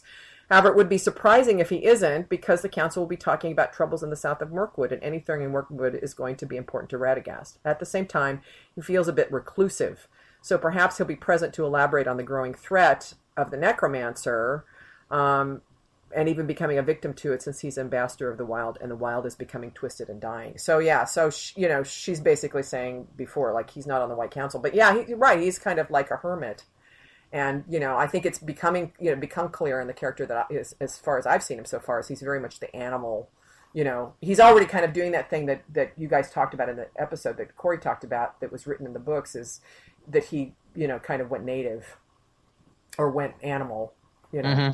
Um, but anyway so that's that's that's all the feedback we have from the listeners Interesting. Uh, I think I feel like people um, people are sort of uh, pe- people's kind of um, their the general sort of feedback and people's instincts are kind of in line with the reformulation we did of the question that, that yeah i think that so he'll kind of be he'll be involved, but it seems unlikely he'll be actually sitting on the council. Like the the comment about him being a field agent, that's kind of exactly why I wanted to reformulate the question. Right. It, it seems fairly obvious at this point that he's that he'll be at most um, a, a field agent of the White Council, but not actually really involved. feeding so, information yeah feeding So I'm information, I'm glad so. we're I'm glad we're reformulating it. It makes Yeah. sense. So Um, there you have it. There is uh, there's uh, riddle seventeen all wrapped up and Yes. reformulated. uh, do you so um did you want to or do you have any sort of additional i mean i know so you were on this episode so you got to kind of share got your thoughts about it about it, then but do you have any sort of new thoughts particularly in light of our our reformulation of the And since question we've seen him, well, I know it's actually we've seen the trailer since then too, haven't we? Um, by the way know, i just noticed i just noticed there ed powell um on the uh in the comments said e none of the above Oh, I know, I maybe know. you mentioned that and i I didn't know. I went out, right but- by it. I wasn't gonna. but yeah, uh, uh, I guess he agrees with Mark Fisher. yeah, I guess so. I guess so. I mean, you know, and Ed, Ed's always kind of, you know, he's always Yes. controversial and a little bit of a wrench Yeah. in the works kind of guy. Um, I, I By the way, since we're banning those answers. We're not Yeah, accepting none of the above answers. unless we unless we've actually put it on there. Yes. Um, the um, the trailers come out since we had this episode, and you Uh-huh. know, I, I think I was kind of surprised actually at how much uh, trailer time Radagast got. You know, he got a fair amount. I mean, Mm-hmm. if you think about all the different scenes that were in there. Um, you know, we got the bunny sled, and and we got him doing the hedgehog thing, and we got the spiders coming in. So it, made me really think in terms of you know it may not follow through to the other movies, but he seems to be he seems like he's going to get an, a surprising, at least in my mind, amount of screen time. And in fact, I think I did answer the that the, that the Eagles were going to be you know that he was going to be connected with the Eagles uh, rescue of the company. Um, you know, so that it was going to be more of a Radagast related thing than a Beorn related thing, and I, I it just seems to me to be um, uh, uh, uh, underlining that. I think hmm so. That's all I really have to add to this one. Okay. Um, I don't have any particular new thoughts either. I'm, I'm, I still, I'm, I'm still leaning toward. I think we'll see some kind of evidence, however subtle, that he's having his uh, strings pulled by, uh, by Saruman. Yeah, but think I'll be interested to see. I, the, you know, like, like we said earlier, this is definitely one of the topics people seem most interested in because of, because of the, the sort of the controversy over it. And I, I agree with that. Like, I think. I think there's a lot of interesting open questions here, uh, and, and, think and in I- particular, if they're pushing the split back, Yeah, to, right. Well, and I think with the new split, to as we- early as as early as the the Eagles rescue, Right. I I think that really, to me, that seems to suggest a lot of White Council material in this film, Right. and I Oh, bet that true. will involve a lot of Radagast the Brown, which which would dovetail with the, um, Yeah. which would be consistent with the amount of screen time you got in the trailer. Now it's interesting, you know. I, as you say this, then I'm, I was about to say that I was thinking if we see him being a patsy, we may not see it until the second movie. But Mm-hmm. actually, now you're changing my mind. I mean, we may see some. I was thinking we might see, we might get introduced to Radagast a lot in the first film, and then really see Saruman pulling his strings in the second. But you're right, we could see, we could see some of that in the first movie. Mhm. I mean, here we're assuming that that's what's going to happen. we may find that that's not even part of the story at all, the manipulation piece. Yep. I mean, the question of, and this is something we haven't really talked about, I don't think, is, you know, Saruman, it's I almost think it's going to be you know something we'll want to do next year as part of Riddles in the Dark for the second movie is is Saruman's role. I mean, we haven't we've seen a little bit of him, but we but there, he has Jackson hasn't really released a lot about Saruman in this first movie, which doesn't mean Saruman's not in it. It's just he hasn't released a lot of it. Yep. Yep. So. There's a Um, lot, you know, there's a lot that Jackson still has not released about this movie. I mean, for example, you know, that poster we talked about earlier where Bo- Bolg is showing up, that's the first movie poster that's come out of how many movie posters that have been out that actually shows goblins slash orcs on the poster. Very first one. That's true. So, you know, I think he's still holding a lot back, which is fine with me. I, I don't mind that. I just, it's, I think it's going to be really interesting when we finally see the movie and we're going to be like, boy, who knew that was coming? it's like, did you see he added such and such in, you know, because. Yep. Yeah, I, well, I think I think especially as we approach the film, th- we're reaching the point where I, I don't think he's going to want to give away um, Right. everything. You know, he's gonna he wants he wants there to be some surprises left. I would hope so. I would hope so. You know, Uh, yeah. that those of us that have been tracking so closely, hopefully he's smart enough to keep some stuff back so at least, you know, even even we will be surprised by some things. Yep, as unlikely as that's as that sounds. Um, well, do you want to wind up with the Armitage uh, uh, uh well, let's recording? do let's do let's briefly review Conundrum Twelve, Oh, even though people okay. heard us talk about it. Um, uh, th- that was the question. It's in the the most recent Riddles of the Dark episode, the Hobbit Day panel. Yeah, and we haven't done Um, the we haven't done that session yet, but uh, and it's and it's roughly it's related to, to Radagast because um, the question Oh, is will right. spiders attack Rhosgobel in, in Right. the Hobbit and you know uh, in the first film and people recall that there's uh, a, glimpse of what might be a spider leg punching a hole in the roof of Radagast what might be Radagast's home um, in the trailer. There was also the, the bizarro question about spiders attacking Rhosgobel in the Facebook Right. official Hobbit Facebook uh, trivia game app. Um, so so we asked this question just yes or no do you think spiders will attack? And um, basically everybody thinks yes aside from um, uh, merrick and arwen. Arwen's convinced it's tree roots. yes arwen thinks it's a an evil tree. It's old man willow or his cousin from mirkwood attacking. Um, uh, I don't remember what Merrick thought it was, but Merrick Merrick said Yeah, no I, re-listened and Merrick just said no. I mean, he didn't really explain. yeah, he just he didn't really have no. a, an alternative. Yeah. we haven't heard from Father Roderick or um, or Golden Star um, yet, but uh, but everybody else seems to think that that's probably going to be including spider. including the listeners who are voting on Facebook. Yep. Yeah, Yep, that's yeah, I, yeah. I mean, when it, when we looked at and it, if you have if listeners if you haven't listened to that episode yet, um, one of the things and we didn't actually put it up on the site, but there was a Brianna shared uh, a, a a movie clip, you know, a moving clip of that scene from the trailer. Um, where you actually, it, it seemed pretty definable that you could see like a spider body attached to the leg that's coming through the roof. So um, we spent actually a fair amount of time on that on the panel.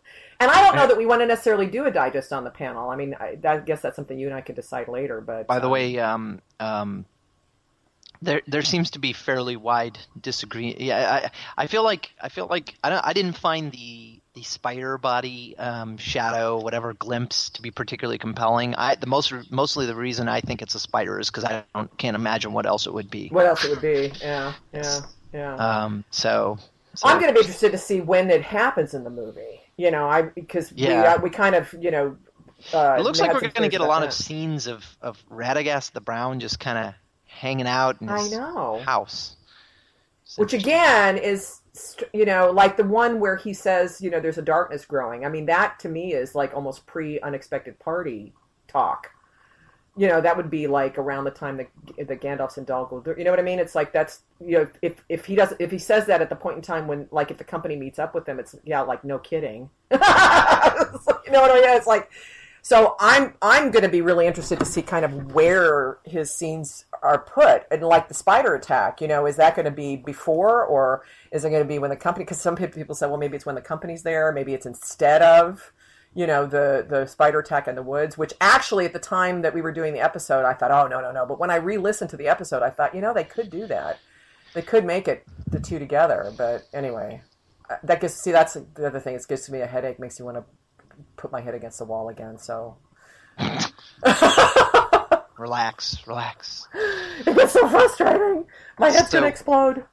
So let's do the uh, let's do the the Richard Armitage um, Okay. uh, comments. So give us the setup. Uh, yeah, let me give you a little setup. Well, Where did you take all this stuff from, and what did you do? I, well, I got to thinking about the fact that you know we when we did the Comic Con stuff, we um, you know we we had this whole flurry about it, and then we kind of moved on because you know then Jackson was putting out Video Log Eight and all this other stuff came out, and I got to thinking about the fact that you know there was a lot more besides the panel in Hall H that went on relative to the Hobbit. So I went back and I actually started to listen to some of the I actually listened to some of the interviews, and really the ones with Armitage I felt were the most interesting and had the one had information in them that we really hadn't seen elsewhere. You know, the ones with McKellen and with the other folks with Circus, they kind of talked about all that stuff in, in, in the Hall H stuff. So that kind of had already been talked about. But there were some things that that Armitage talked about um, that I felt we really hadn't gotten from anybody else. So I put together a collage. All of these.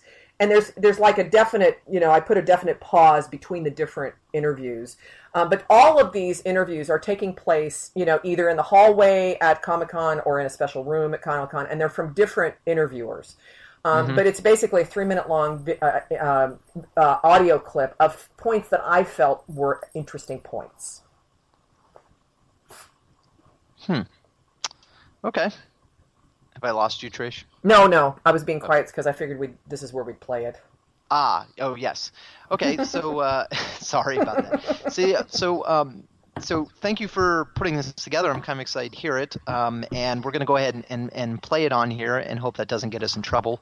Fair use, fair use. Fair use, fair use, Um, educational. And uh, um, and perhaps we can you can um, tell us sort of we can credit all the, the the media outlets that we took the interviews yeah, from. I'll go back and see if I can put those together. I'll put them on Um, the site. and uh, so we'll, let's go ahead and play it, so our listeners have a chance to hear what we're talking about, and then we'll you you, you gave us a nice sort of you gave us an itemized list of you the the the, the main highlights. So let's Right. go ahead and play it now, Okay. and then we play it. Dum, dum, dum. Now we're in. Um, okay, so uh, you were kind enough to give give us uh, some talking points on it, and would you like to, to kind of lead us? Yeah, let me go down through some, and uh, some of the stuff has actually even kind of gotten a, a more um, weighty. So he talks about one of the things that I found it was interesting that he talked about. He just he just around 50 seconds, if you notice, he talks about the evolving relationship with Bilbo and the deteriorating relationship with Gandalf, which I found interesting. Um, and we've kind of talked about that a little bit. I think Corey has, you know, you, you and Corey have talked about it in some of the episodes too, but I just thought that was an interesting sort of underline that we can expect to see this. Um, he also indicates at around the one and a half minute mark that um, even before Jackson announced a third film, because this is a Comic Con, they asked him, "Do you still have to do filming?" And he goes, "Oh yeah, there's still you know new shooting planned." And then I do know that subsequent to that, in the Billy Connolly interview, which just took place not too long ago, he said they have to still do all the battle scenes, which I'm assuming is probably Battle of Five Armies. So apparently, there's still a fair amount of shooting still to do. And this was even before there was a third movie mentioned, Interesting. frankly. So, um, the the Thorin's relationship thing, I want to go back to that. Oh, okay. briefly, if you don't mind. Sure. Um, that that that we kind of hinted at this with our earlier Mm-hmm. uh, discussion. Um, hopefully, we'll manage to pull that out of the various fragmented recordings that we have. Um, um, we hinted at this with the question of, of the great goblin who will slay him, and we kind of we kind of suggested that that the trajectory the, the trajectory in the book is that basically the dwarves the, the, the relationship with the dwarves and Gandalf is that the, the dwarves are not really they complain to Gandalf and we don't re- but we don't really ever uh, and they grumble at the things that he requests of them and and very there's a couple times where they where they specifically you know kind of say like oh we don't like this and Gandalf threatens them. But they're always cowed by him because they know they're entirely dependent on him and they depend on him right up until um, Bilbo saves until he leaves in Mirkwood. And then they're kind of aimless and lost and they try to make you know they they they they sort of muddle through the best they can and then they then Bilbo rescues them from the spiders and then from the dungeons of the Elven King and that's when they become dependent on him and they don't really sort of really strike it they don't really start um, sort of following their own path until they get into the Lonely Mountain Right. and and they fall under the spell of the the, the dragon sickness so um so And Thorin in particular, Thorin in particular, really doesn't start to really be king under the mountain until about that time. Yeah, yeah, exactly. Um, uh, and we we get a slightly more complicated picture in the in the, the quest of quest of Erebor, Right, in the, right. the appendix of Lord of the Rings, and even more so in Unfinished Tales, where we see a more complicated relationship between Gandalf and Thorin, where they're more like equals Right. But um, uh, and, and Thorin really does defy him, and, and you know, and really does sort of uh, not defy him, but but but resists taking Bilbo along and all this kind of stuff. And ultimately, Gandalf really threatens him, and sort of it doesn't threaten him and say, "I'll do something to you," but rather uses sort of his um, his his. You know, Thorin knows that Gandalf knows what he's talking about, and that Gandalf is plugged into kind of a higher power. And Gandalf basically says, "Look, I'm just tell- I'm just going to tell you right now, unless you take this Hobbit, you won't succeed. I can't explain it all that much. You know, there, I have some some you know really really thin, uh, weak reasons that I can give you, like oh, dragons don't know the smell of a Hobbit and stuff. But what I'm telling you right now is." I, you know, I know how things work, and I know that you won't succeed unless you take him. And Right. ultimately, that frightens Thorin. Right. So, so we see a more complicated relationship. So there is there is a foundation for this, and it seems ripe for for the film because the the way things happen in the book is is just doesn't like Thorin's just not a very interesting character. Um, I, I feel like for people reading The Hobbit, like you and I, what makes him interesting as a character is bringing to bear everything we know from outside the books itself. Right. you know? And i think i think you can make him a more interesting character if you really read it closely and you really sort of really sort of you know kind of I, I don't want to say read beyond the text. And i know that that corey's book the, um, on exploring the hobbit he's very careful not to introduce a lot of extra material from the lord of the rings or the appendices or any of that stuff and that he really does you know he, he does a great job of explaining i'm sure he's doing this in his class too great great job of really Yeah. filling out the character and stuff. Yeah. But I know I personally, when I read this, I project. You know, like I I kind of as I'm reading the book, I'm I'm reinterpreting it in my mind in more of the Lord of the Rings epic mode. And the when quest for Erebor, yeah. Having read the quest for Erebor too, I mean, Yeah. when once I'd read that, that really shifted the the Hobbit Yeah. story for me completely. and I think I fill in Yeah. a lot of this these details. So I, I think for on screen, I think the way things happen in the book just wouldn't work. As Well, and- wouldn't be as interesting. Well, and you know, you guys have already talked about too. I mean, don't forget, there's the thing of changing Thorin's age, which you talked about at, at length when you ta- had the Thorin episode. You know, making changing him from kind of an older, sort of bitter, you know, exiled king to a much younger, more um, what's the word? You know, healthy, energetic, and and actually, this goes to my next point, which is around the two minute fifteen mark of the thing we just listened to, Armitage talks about the fact that he patterned Thorin, which I find this significant. He patterns him after Shakespeare characters. He specifically talks about uh, Henry V and Richard III. Well, I mean, my God, you know, Henry V is, you know, band of brothers, and that. whole- I mean, it, that's way different from the Thorin in the book. A regal, kingly, you know, dwarf king from the get go.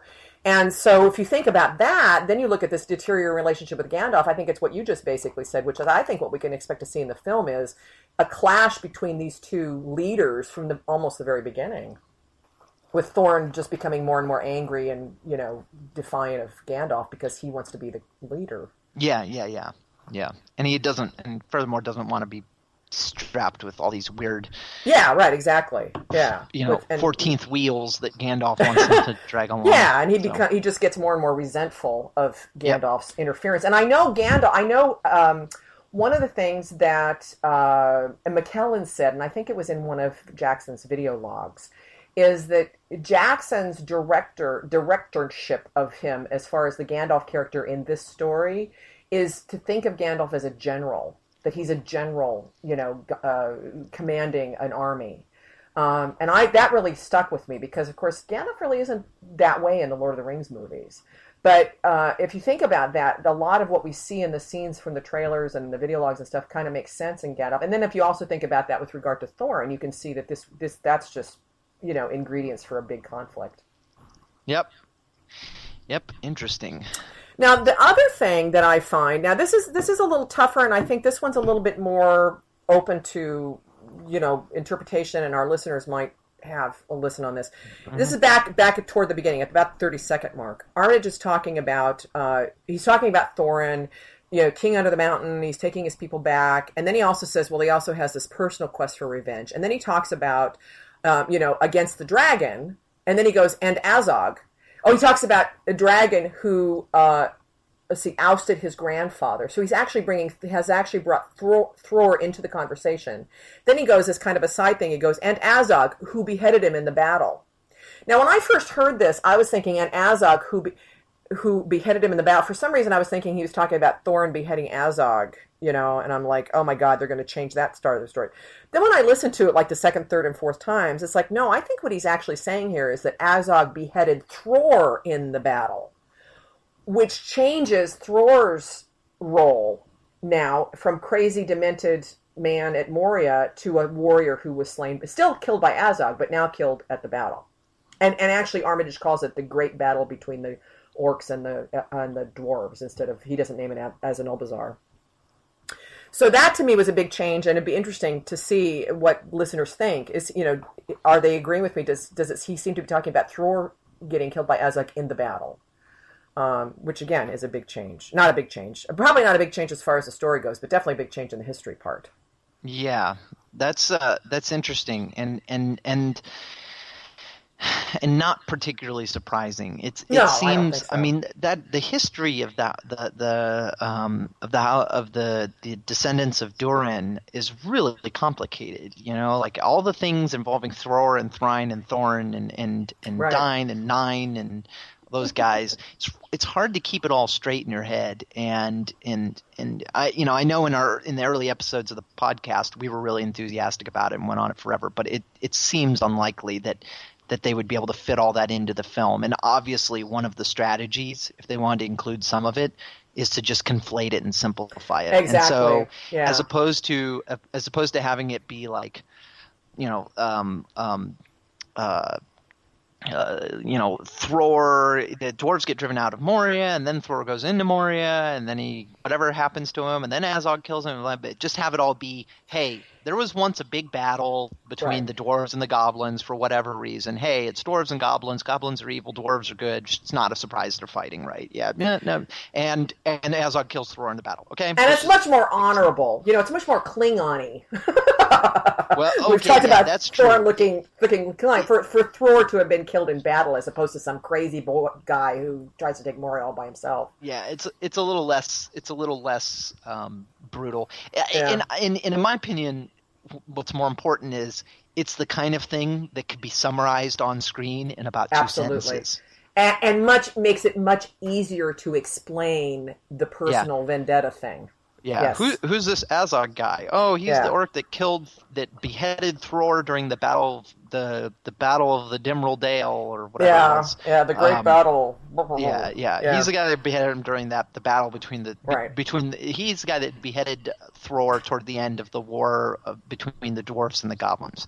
Not well. You see, Thror went back to recapture Moria with a certain nine, then he snuck in. He disappeared for a few days, and uh, you know, what I mean, like that's a story. yeah, and his, And- and Azog's name was you know carved into his forehead. This this actually makes me less hopeful that we'll see Azanulbizar on screen. This this strikes me as a simplification that makes it makes it quite easy to just um Narrative, just to give yeah. a yeah to give a Yeah. thirty second summary of those events. Yeah. The- Here's the what you great- need to know. The All right, great battle, yeah.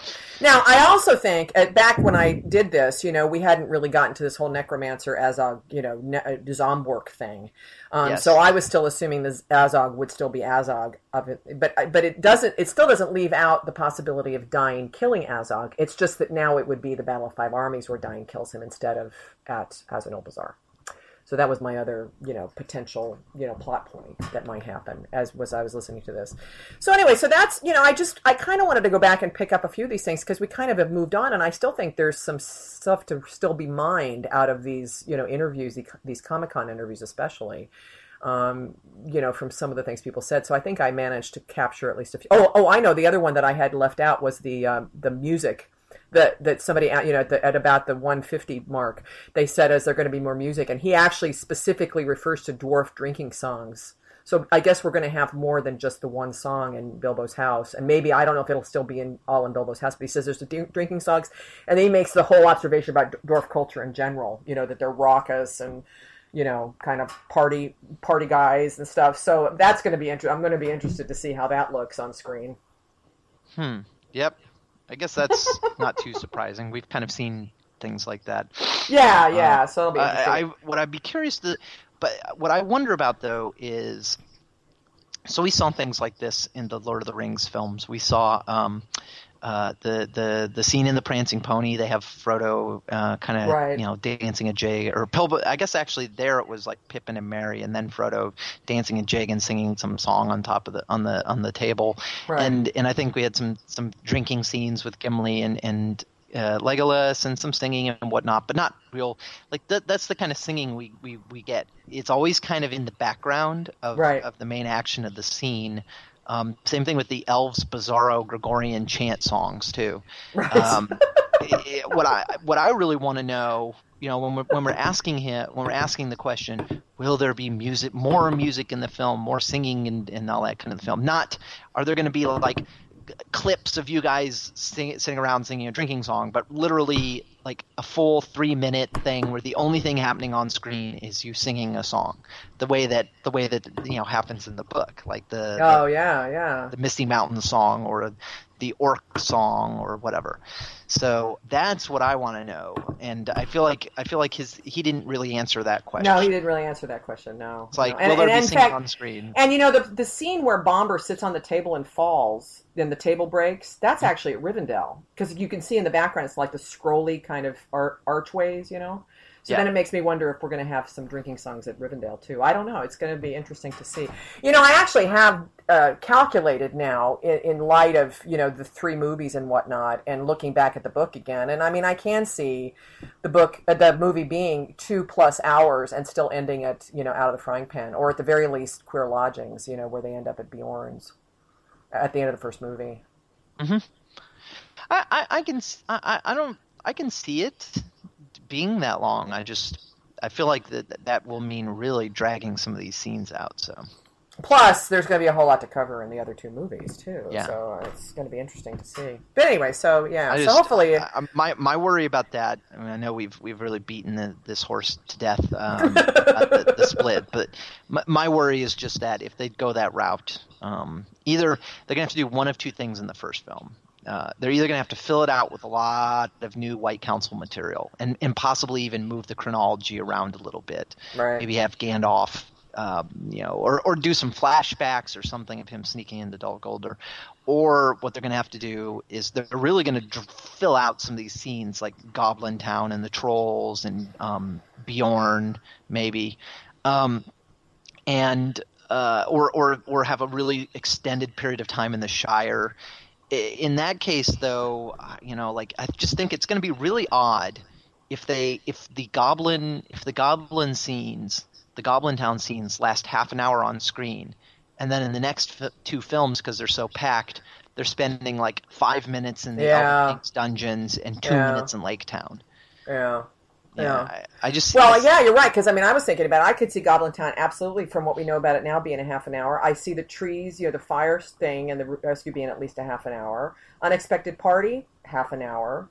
Um, Mhm. You know, and then Rivendell could be easily that. If you, if you, especially if you consider Rivendell plus White Council as one thing, you know, there's easily a half an hour there, and then you fill everything else in, and you've got yourself a two and a half hour film.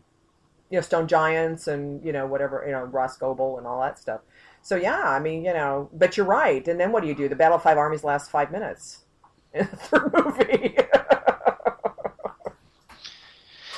yeah that's, that's my Uh. concern but uh, I'll stop suggesting the s- subjective And then, of course, we- then, like I said, we have the extended- the split we have the extended edition already announced for film one, which I think is hilarious. You know, so you know we're getting three movies plus we're getting an extended edition, and of course, if we're going to get it for one, I'm sure we're going to get it for two and three. So we'll end up with like twenty hour, a twenty hour movie eventually once we have all the extended editions out. anyway, and That's on that true. note, we should I'll be probably really say good- to see what the extended edition version of this film is, since we're we're already getting the extended edition in the, the theater. know, So the so the extended edition uh, uh, disc that comes out is going to be like the the painfully dragged out. yes, that'll be called the painfully dragged out edition. Yep. that Um, even the Tolkien fans will be like, "Oh my god!" Over. Yep. So uh, let's um let's pose our, our conundrum for Okay. this episode. Okay. um, which is, which relates to the Armitage thing, as we promised, and that is, um, uh, are they going to rewrite Thror's death? And obviously, you probably can. i- i- The listeners can probably guess what we think because we already we pointed to this that that Okay. the that the ev- the evidence from Armitage, if we can take him seriously, and I always take things the actors say with a grain of salt. Oh yeah, I was gonna say. I thought you. I thought you were about to say I take him seriously, and we are gonna laugh. No, yeah, no. I always take him with a grain of salt, but it, but if we if but but still, I think I think it is you know um, I I don't think the I don't I don't I think very few of these people are experts on Tolkien, um, but but still I think they they they know what's in the script. right. So anyway, um, uh, I think that uh, so so the question is, will they rewrite Thror's death? Um, yes and or no? him and have him killed at the battle Yeah, instead of at yeah. Moria. Or I mean, I think for the for the conundrum, we're going to make it even more general, which is: Are they going? Is he basically is Thror going to die in some way other than Okay. other than being captured while sneaking into Moria and then being beheaded and having his, his head tossed out? So, and That's simplified. a particular yeah, a particular example, the most likely example is: Will he be beheaded by Azog during the battle of Azanulbizar? But just the general so, question is: so basically, will, the circumstances of Thror's death be different be than in yeah, the book? yeah will they be will they be different than is portrayed in the appendix of the Lord of the Rings? So Okay. Okay. my answer is yes. I think So that they mine. are going Yeah. to they're going to go the route of he was killed in the battle. yeah, I do too. I Um, do too. Yeah. Now, obviously, this is a pretty big rewriting of history uh, because um, uh, because that battle, in fact, the entire war was fought entirely because of Thror's death. That's right. But that's the kind of detail that it's very easy to skirt over in a film. Wait, why were you guys fighting these guys? Well, you know, because we hate the goblins. But it dates back along the. All right, fine. You know. So, so I think it, I, I think this simplifies the story. So I think yes. Yeah. Okay. And Me too. You're you're saying yes as well. Yeah, I do too. I think it will be. I think it just makes sense. I think it just makes sense because of the ennoblement of the of the dwarves and the whole story. And like you said, I think it simplifies the whole vendetta thing. We don't have to get into this whole long thing about Moria. You don't even have to bring Moria into the story um, if you leave out, you know, if you change Thror's death. So yeah, I, I think I think from a movie making standpoint, it makes sense. Cool. Sounds good. Um, so let's. Uh, I guess let's start wrapping things up. Uh, um, so just briefly to review sort of uh, various announcements. Um, there is going to be a. Uh, there is going to be a, uh, a a Hobbit filming type event or filming Hobbit watching weekend. The weekend that it comes out, which is December fourteenth. Um, there is going to be a Hobbit uh, celebration um, in the area of Baltimore, Maryland. Is that right? Sort of That's generally right. where Corey where Corey lives. Sure. And um, the purposes of this are to to to to offer those of you who, who can't make your way to New Zealand or don't live in, a, in an area with a critical mass of, of hobbit geeks and dorks. You know, basically, we're going to provide you a safe place to go watch the film and, and, and to sit and fill out your reels in the dark brochures or grids and complain and, and curse at the screen and all that kind of stuff without driving your, your friends who haven't read the books who just want to enjoy a fun action film. so, um, and you can scream at the, the at the screen without you know Yep. danger of being taken out by security. the the the details aren't settled, but I know that Corey is going to have a. We're essentially going to we're going to book a pri a, a theater, so we're going to be in there. It's just going to be us, so it's going Right. to be a super fun um, way to watch it. And there's going to be a whole bunch of other events that weekend: panels, meals. Maybe we'll watch some of the Lord of the Rings films. Maybe we'll watch the old Rankin Bass Hobbit film or something. Yeah, So- now I know the theater has been definitely the deal has been done with the theater, and what's holding us up right now is Corey's trying to hammer out where to have the you know he's trying to have a, a conference venue. Yes. So the re- and so the reason for a conference venue is what David just said. You know, we're going to have some panels and discussions, and hopefully, you know, Corey's going to work on getting other folks there that we would love to hear from, and hopefully some of the analysts can come and whatnot. So you know, that's what's being worked on now, and Corey just wants to wait until he's got some more details to really, really announce the whole thing. Cool. Um, so yeah, so we're all set uh, for that. Um, we just want to remind people uh, to go over to the Riddles in the Dark um, predictions Facebook page and enter their Right. predictions. And um, and if you if you start doing that and you get your predictions in there and you consent to being involved in a contest, there'll be an opportunity to win prizes from the Tolkien Professor and That's Mythgard. right. That's right. Um, so go do that. Um, to remind you uh, that we love getting your feedback on the Tolkien Professor Facebook page, on the predictions page, and on the main Mythgard site, mythgard.org. That's where we post uh, um, blog posts with show notes and related stuff. Um, for each episode, and that's that's kind of the main place where discussion takes place with listeners. So please go there. Um, uh, we have a new Reels in the Dark episode coming out soon. I don't know if it'll probably have happened by the time this episode is released, but in case it, it in case this comes out before Tuesday, October 9th, then that's that's when the next Reels in the Dark will be. So we'll hope you'll join us for that. Um, uh, to remind you, our Twitter accounts are uh, Corey's is Tolkien Prof, mine is Dave Kale, K A L E, and Trish, what's yours again? Trish Lambert. Uh, we were talking about Twitter. Yeah, at Yep. Trish Lambert, all one word. So um, I haven't been very responsive recently, uh, and I apologize for that. But please keep tweeting your your um, relevant Hobbit news uh, uh, and comments and feedback and whatnot there because we like getting it. Um, I want to thank all of our analysts for providing content, um, uh, and uh, that includes um, Mark Fisher of Encyclopedia of Arda, Arwen Kester of Middle Earth News, Shaun Gunner of the Tolkien Society and Tolkien Gateway, Father Roderick of uh, SQPN, Emil Johansson of LOTR Project, American Golden Star of Casual Stroll to Mordor, Hannah Harlow of Houghton Mifflin, Lillian Alorial of the Warriors of the Westfold podcast, uh, uh, the Last Alliance, the University of Alberta um, uh, Tolkien Society, and their representative Megan Engel. And of course, most of all, we want to thank our listeners and for all of their contributions, particularly on the Facebook predictions page. So, uh, Yeah. so keep it coming, folks. Absolutely, absolutely. Yep. All right, Trish. Um, uh, before before I have you take it away, I'm gonna put. I, I, I have a picture I want to share with you. Oh wait, do I have it? Yeah, I do. Here we go. Let's see if I can get this to work. I'm gonna drop it into the uh, the Skype um, window. Oh, okay. There we go. All right. It's one All right. megabyte, so it's it's in there now. Let's see if it comes. I also forwarded. Oh, it's. Oh, you, I did. I did get that forward. You're talking about the toys. The yeah, toy. the one from Mike Thurway. Yes, yes, and it- actually, that that is on one of the URLs I, I, I have listed. The, the toy, you know, all the toy figurines. Is that Yes. not? It's the it's the Great Goblin toy, and Yeah. I guess Mike Thurway says it's actually at Toys R Us. I guess Yes. so. Is It's this, on the is- shelf. so is this the picture of it? Is this the same picture that you've seen? yeah, I think Okay. it is. I, think it I is, was wondering yeah. if, if he had gone to a Toys R Us and taken a picture of it. Well, he might have actually, because no, I come to think of it now. The one I saw, I think, actually includes. You see, there's a little bit on this. Uh, I think there's a down in the bottom left corner. It's Mhm. like a drawing, and I think that's actually a drawing of Thorin. And I think the one I saw, actually, you can see the drawings on the on the sides too. Right. So I think I think Mike actually took this photo.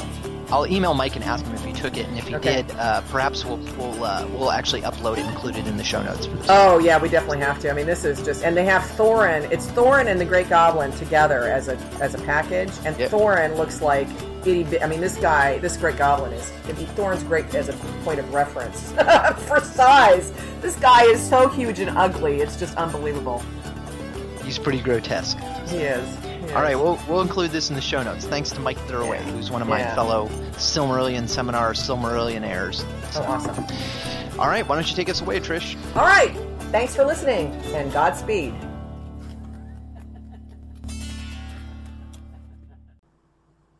Hey, it's Trish. I'm back just to introduce the Richard Armitage audio collage that we talked about in this episode. It's about three minutes long, and it's a compilation of that's Buddha the parrot of um, interviews that Richard Armitage gave at Comic Con that I think are really still newsworthy. So uh, enjoy.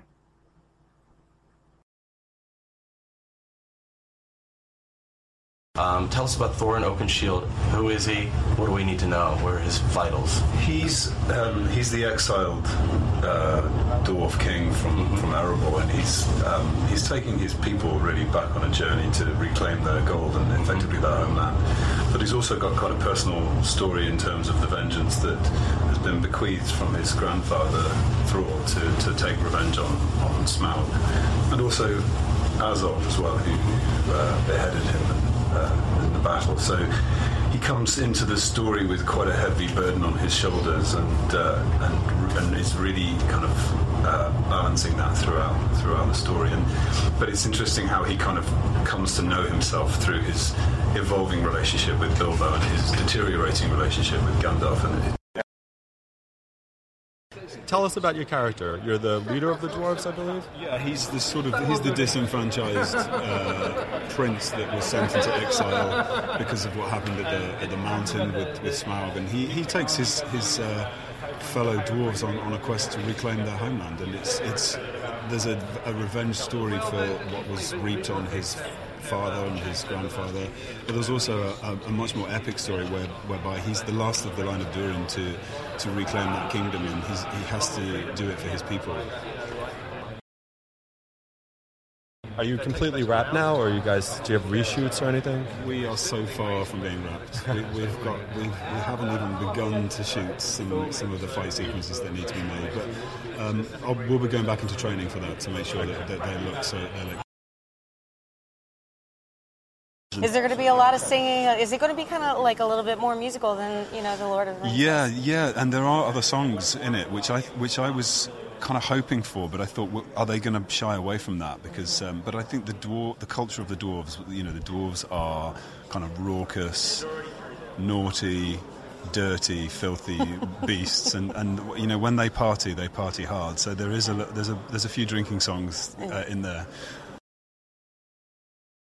Oakenshield is kind of this classical lord figure in the books. How do you update this character for modern audiences? Um, I you see. I never really thought of updating it. I actually did the opposite. I, I thought of it as uh, more kind of Greek tragedy. Kind of. I looked at Shakespeare. You know, a lot of my preparation, I was looking at uh, Henry V and bits of Richard III, just just to find roots in, in British literature that were that were kind of deeper. Um, but I think that uh, keeping it, feel, making it feel contemporary. They're, they're the, the, big themes of the of the story. You know, loyalty and honor and trust and camaraderie. I think those themes are are contemporary.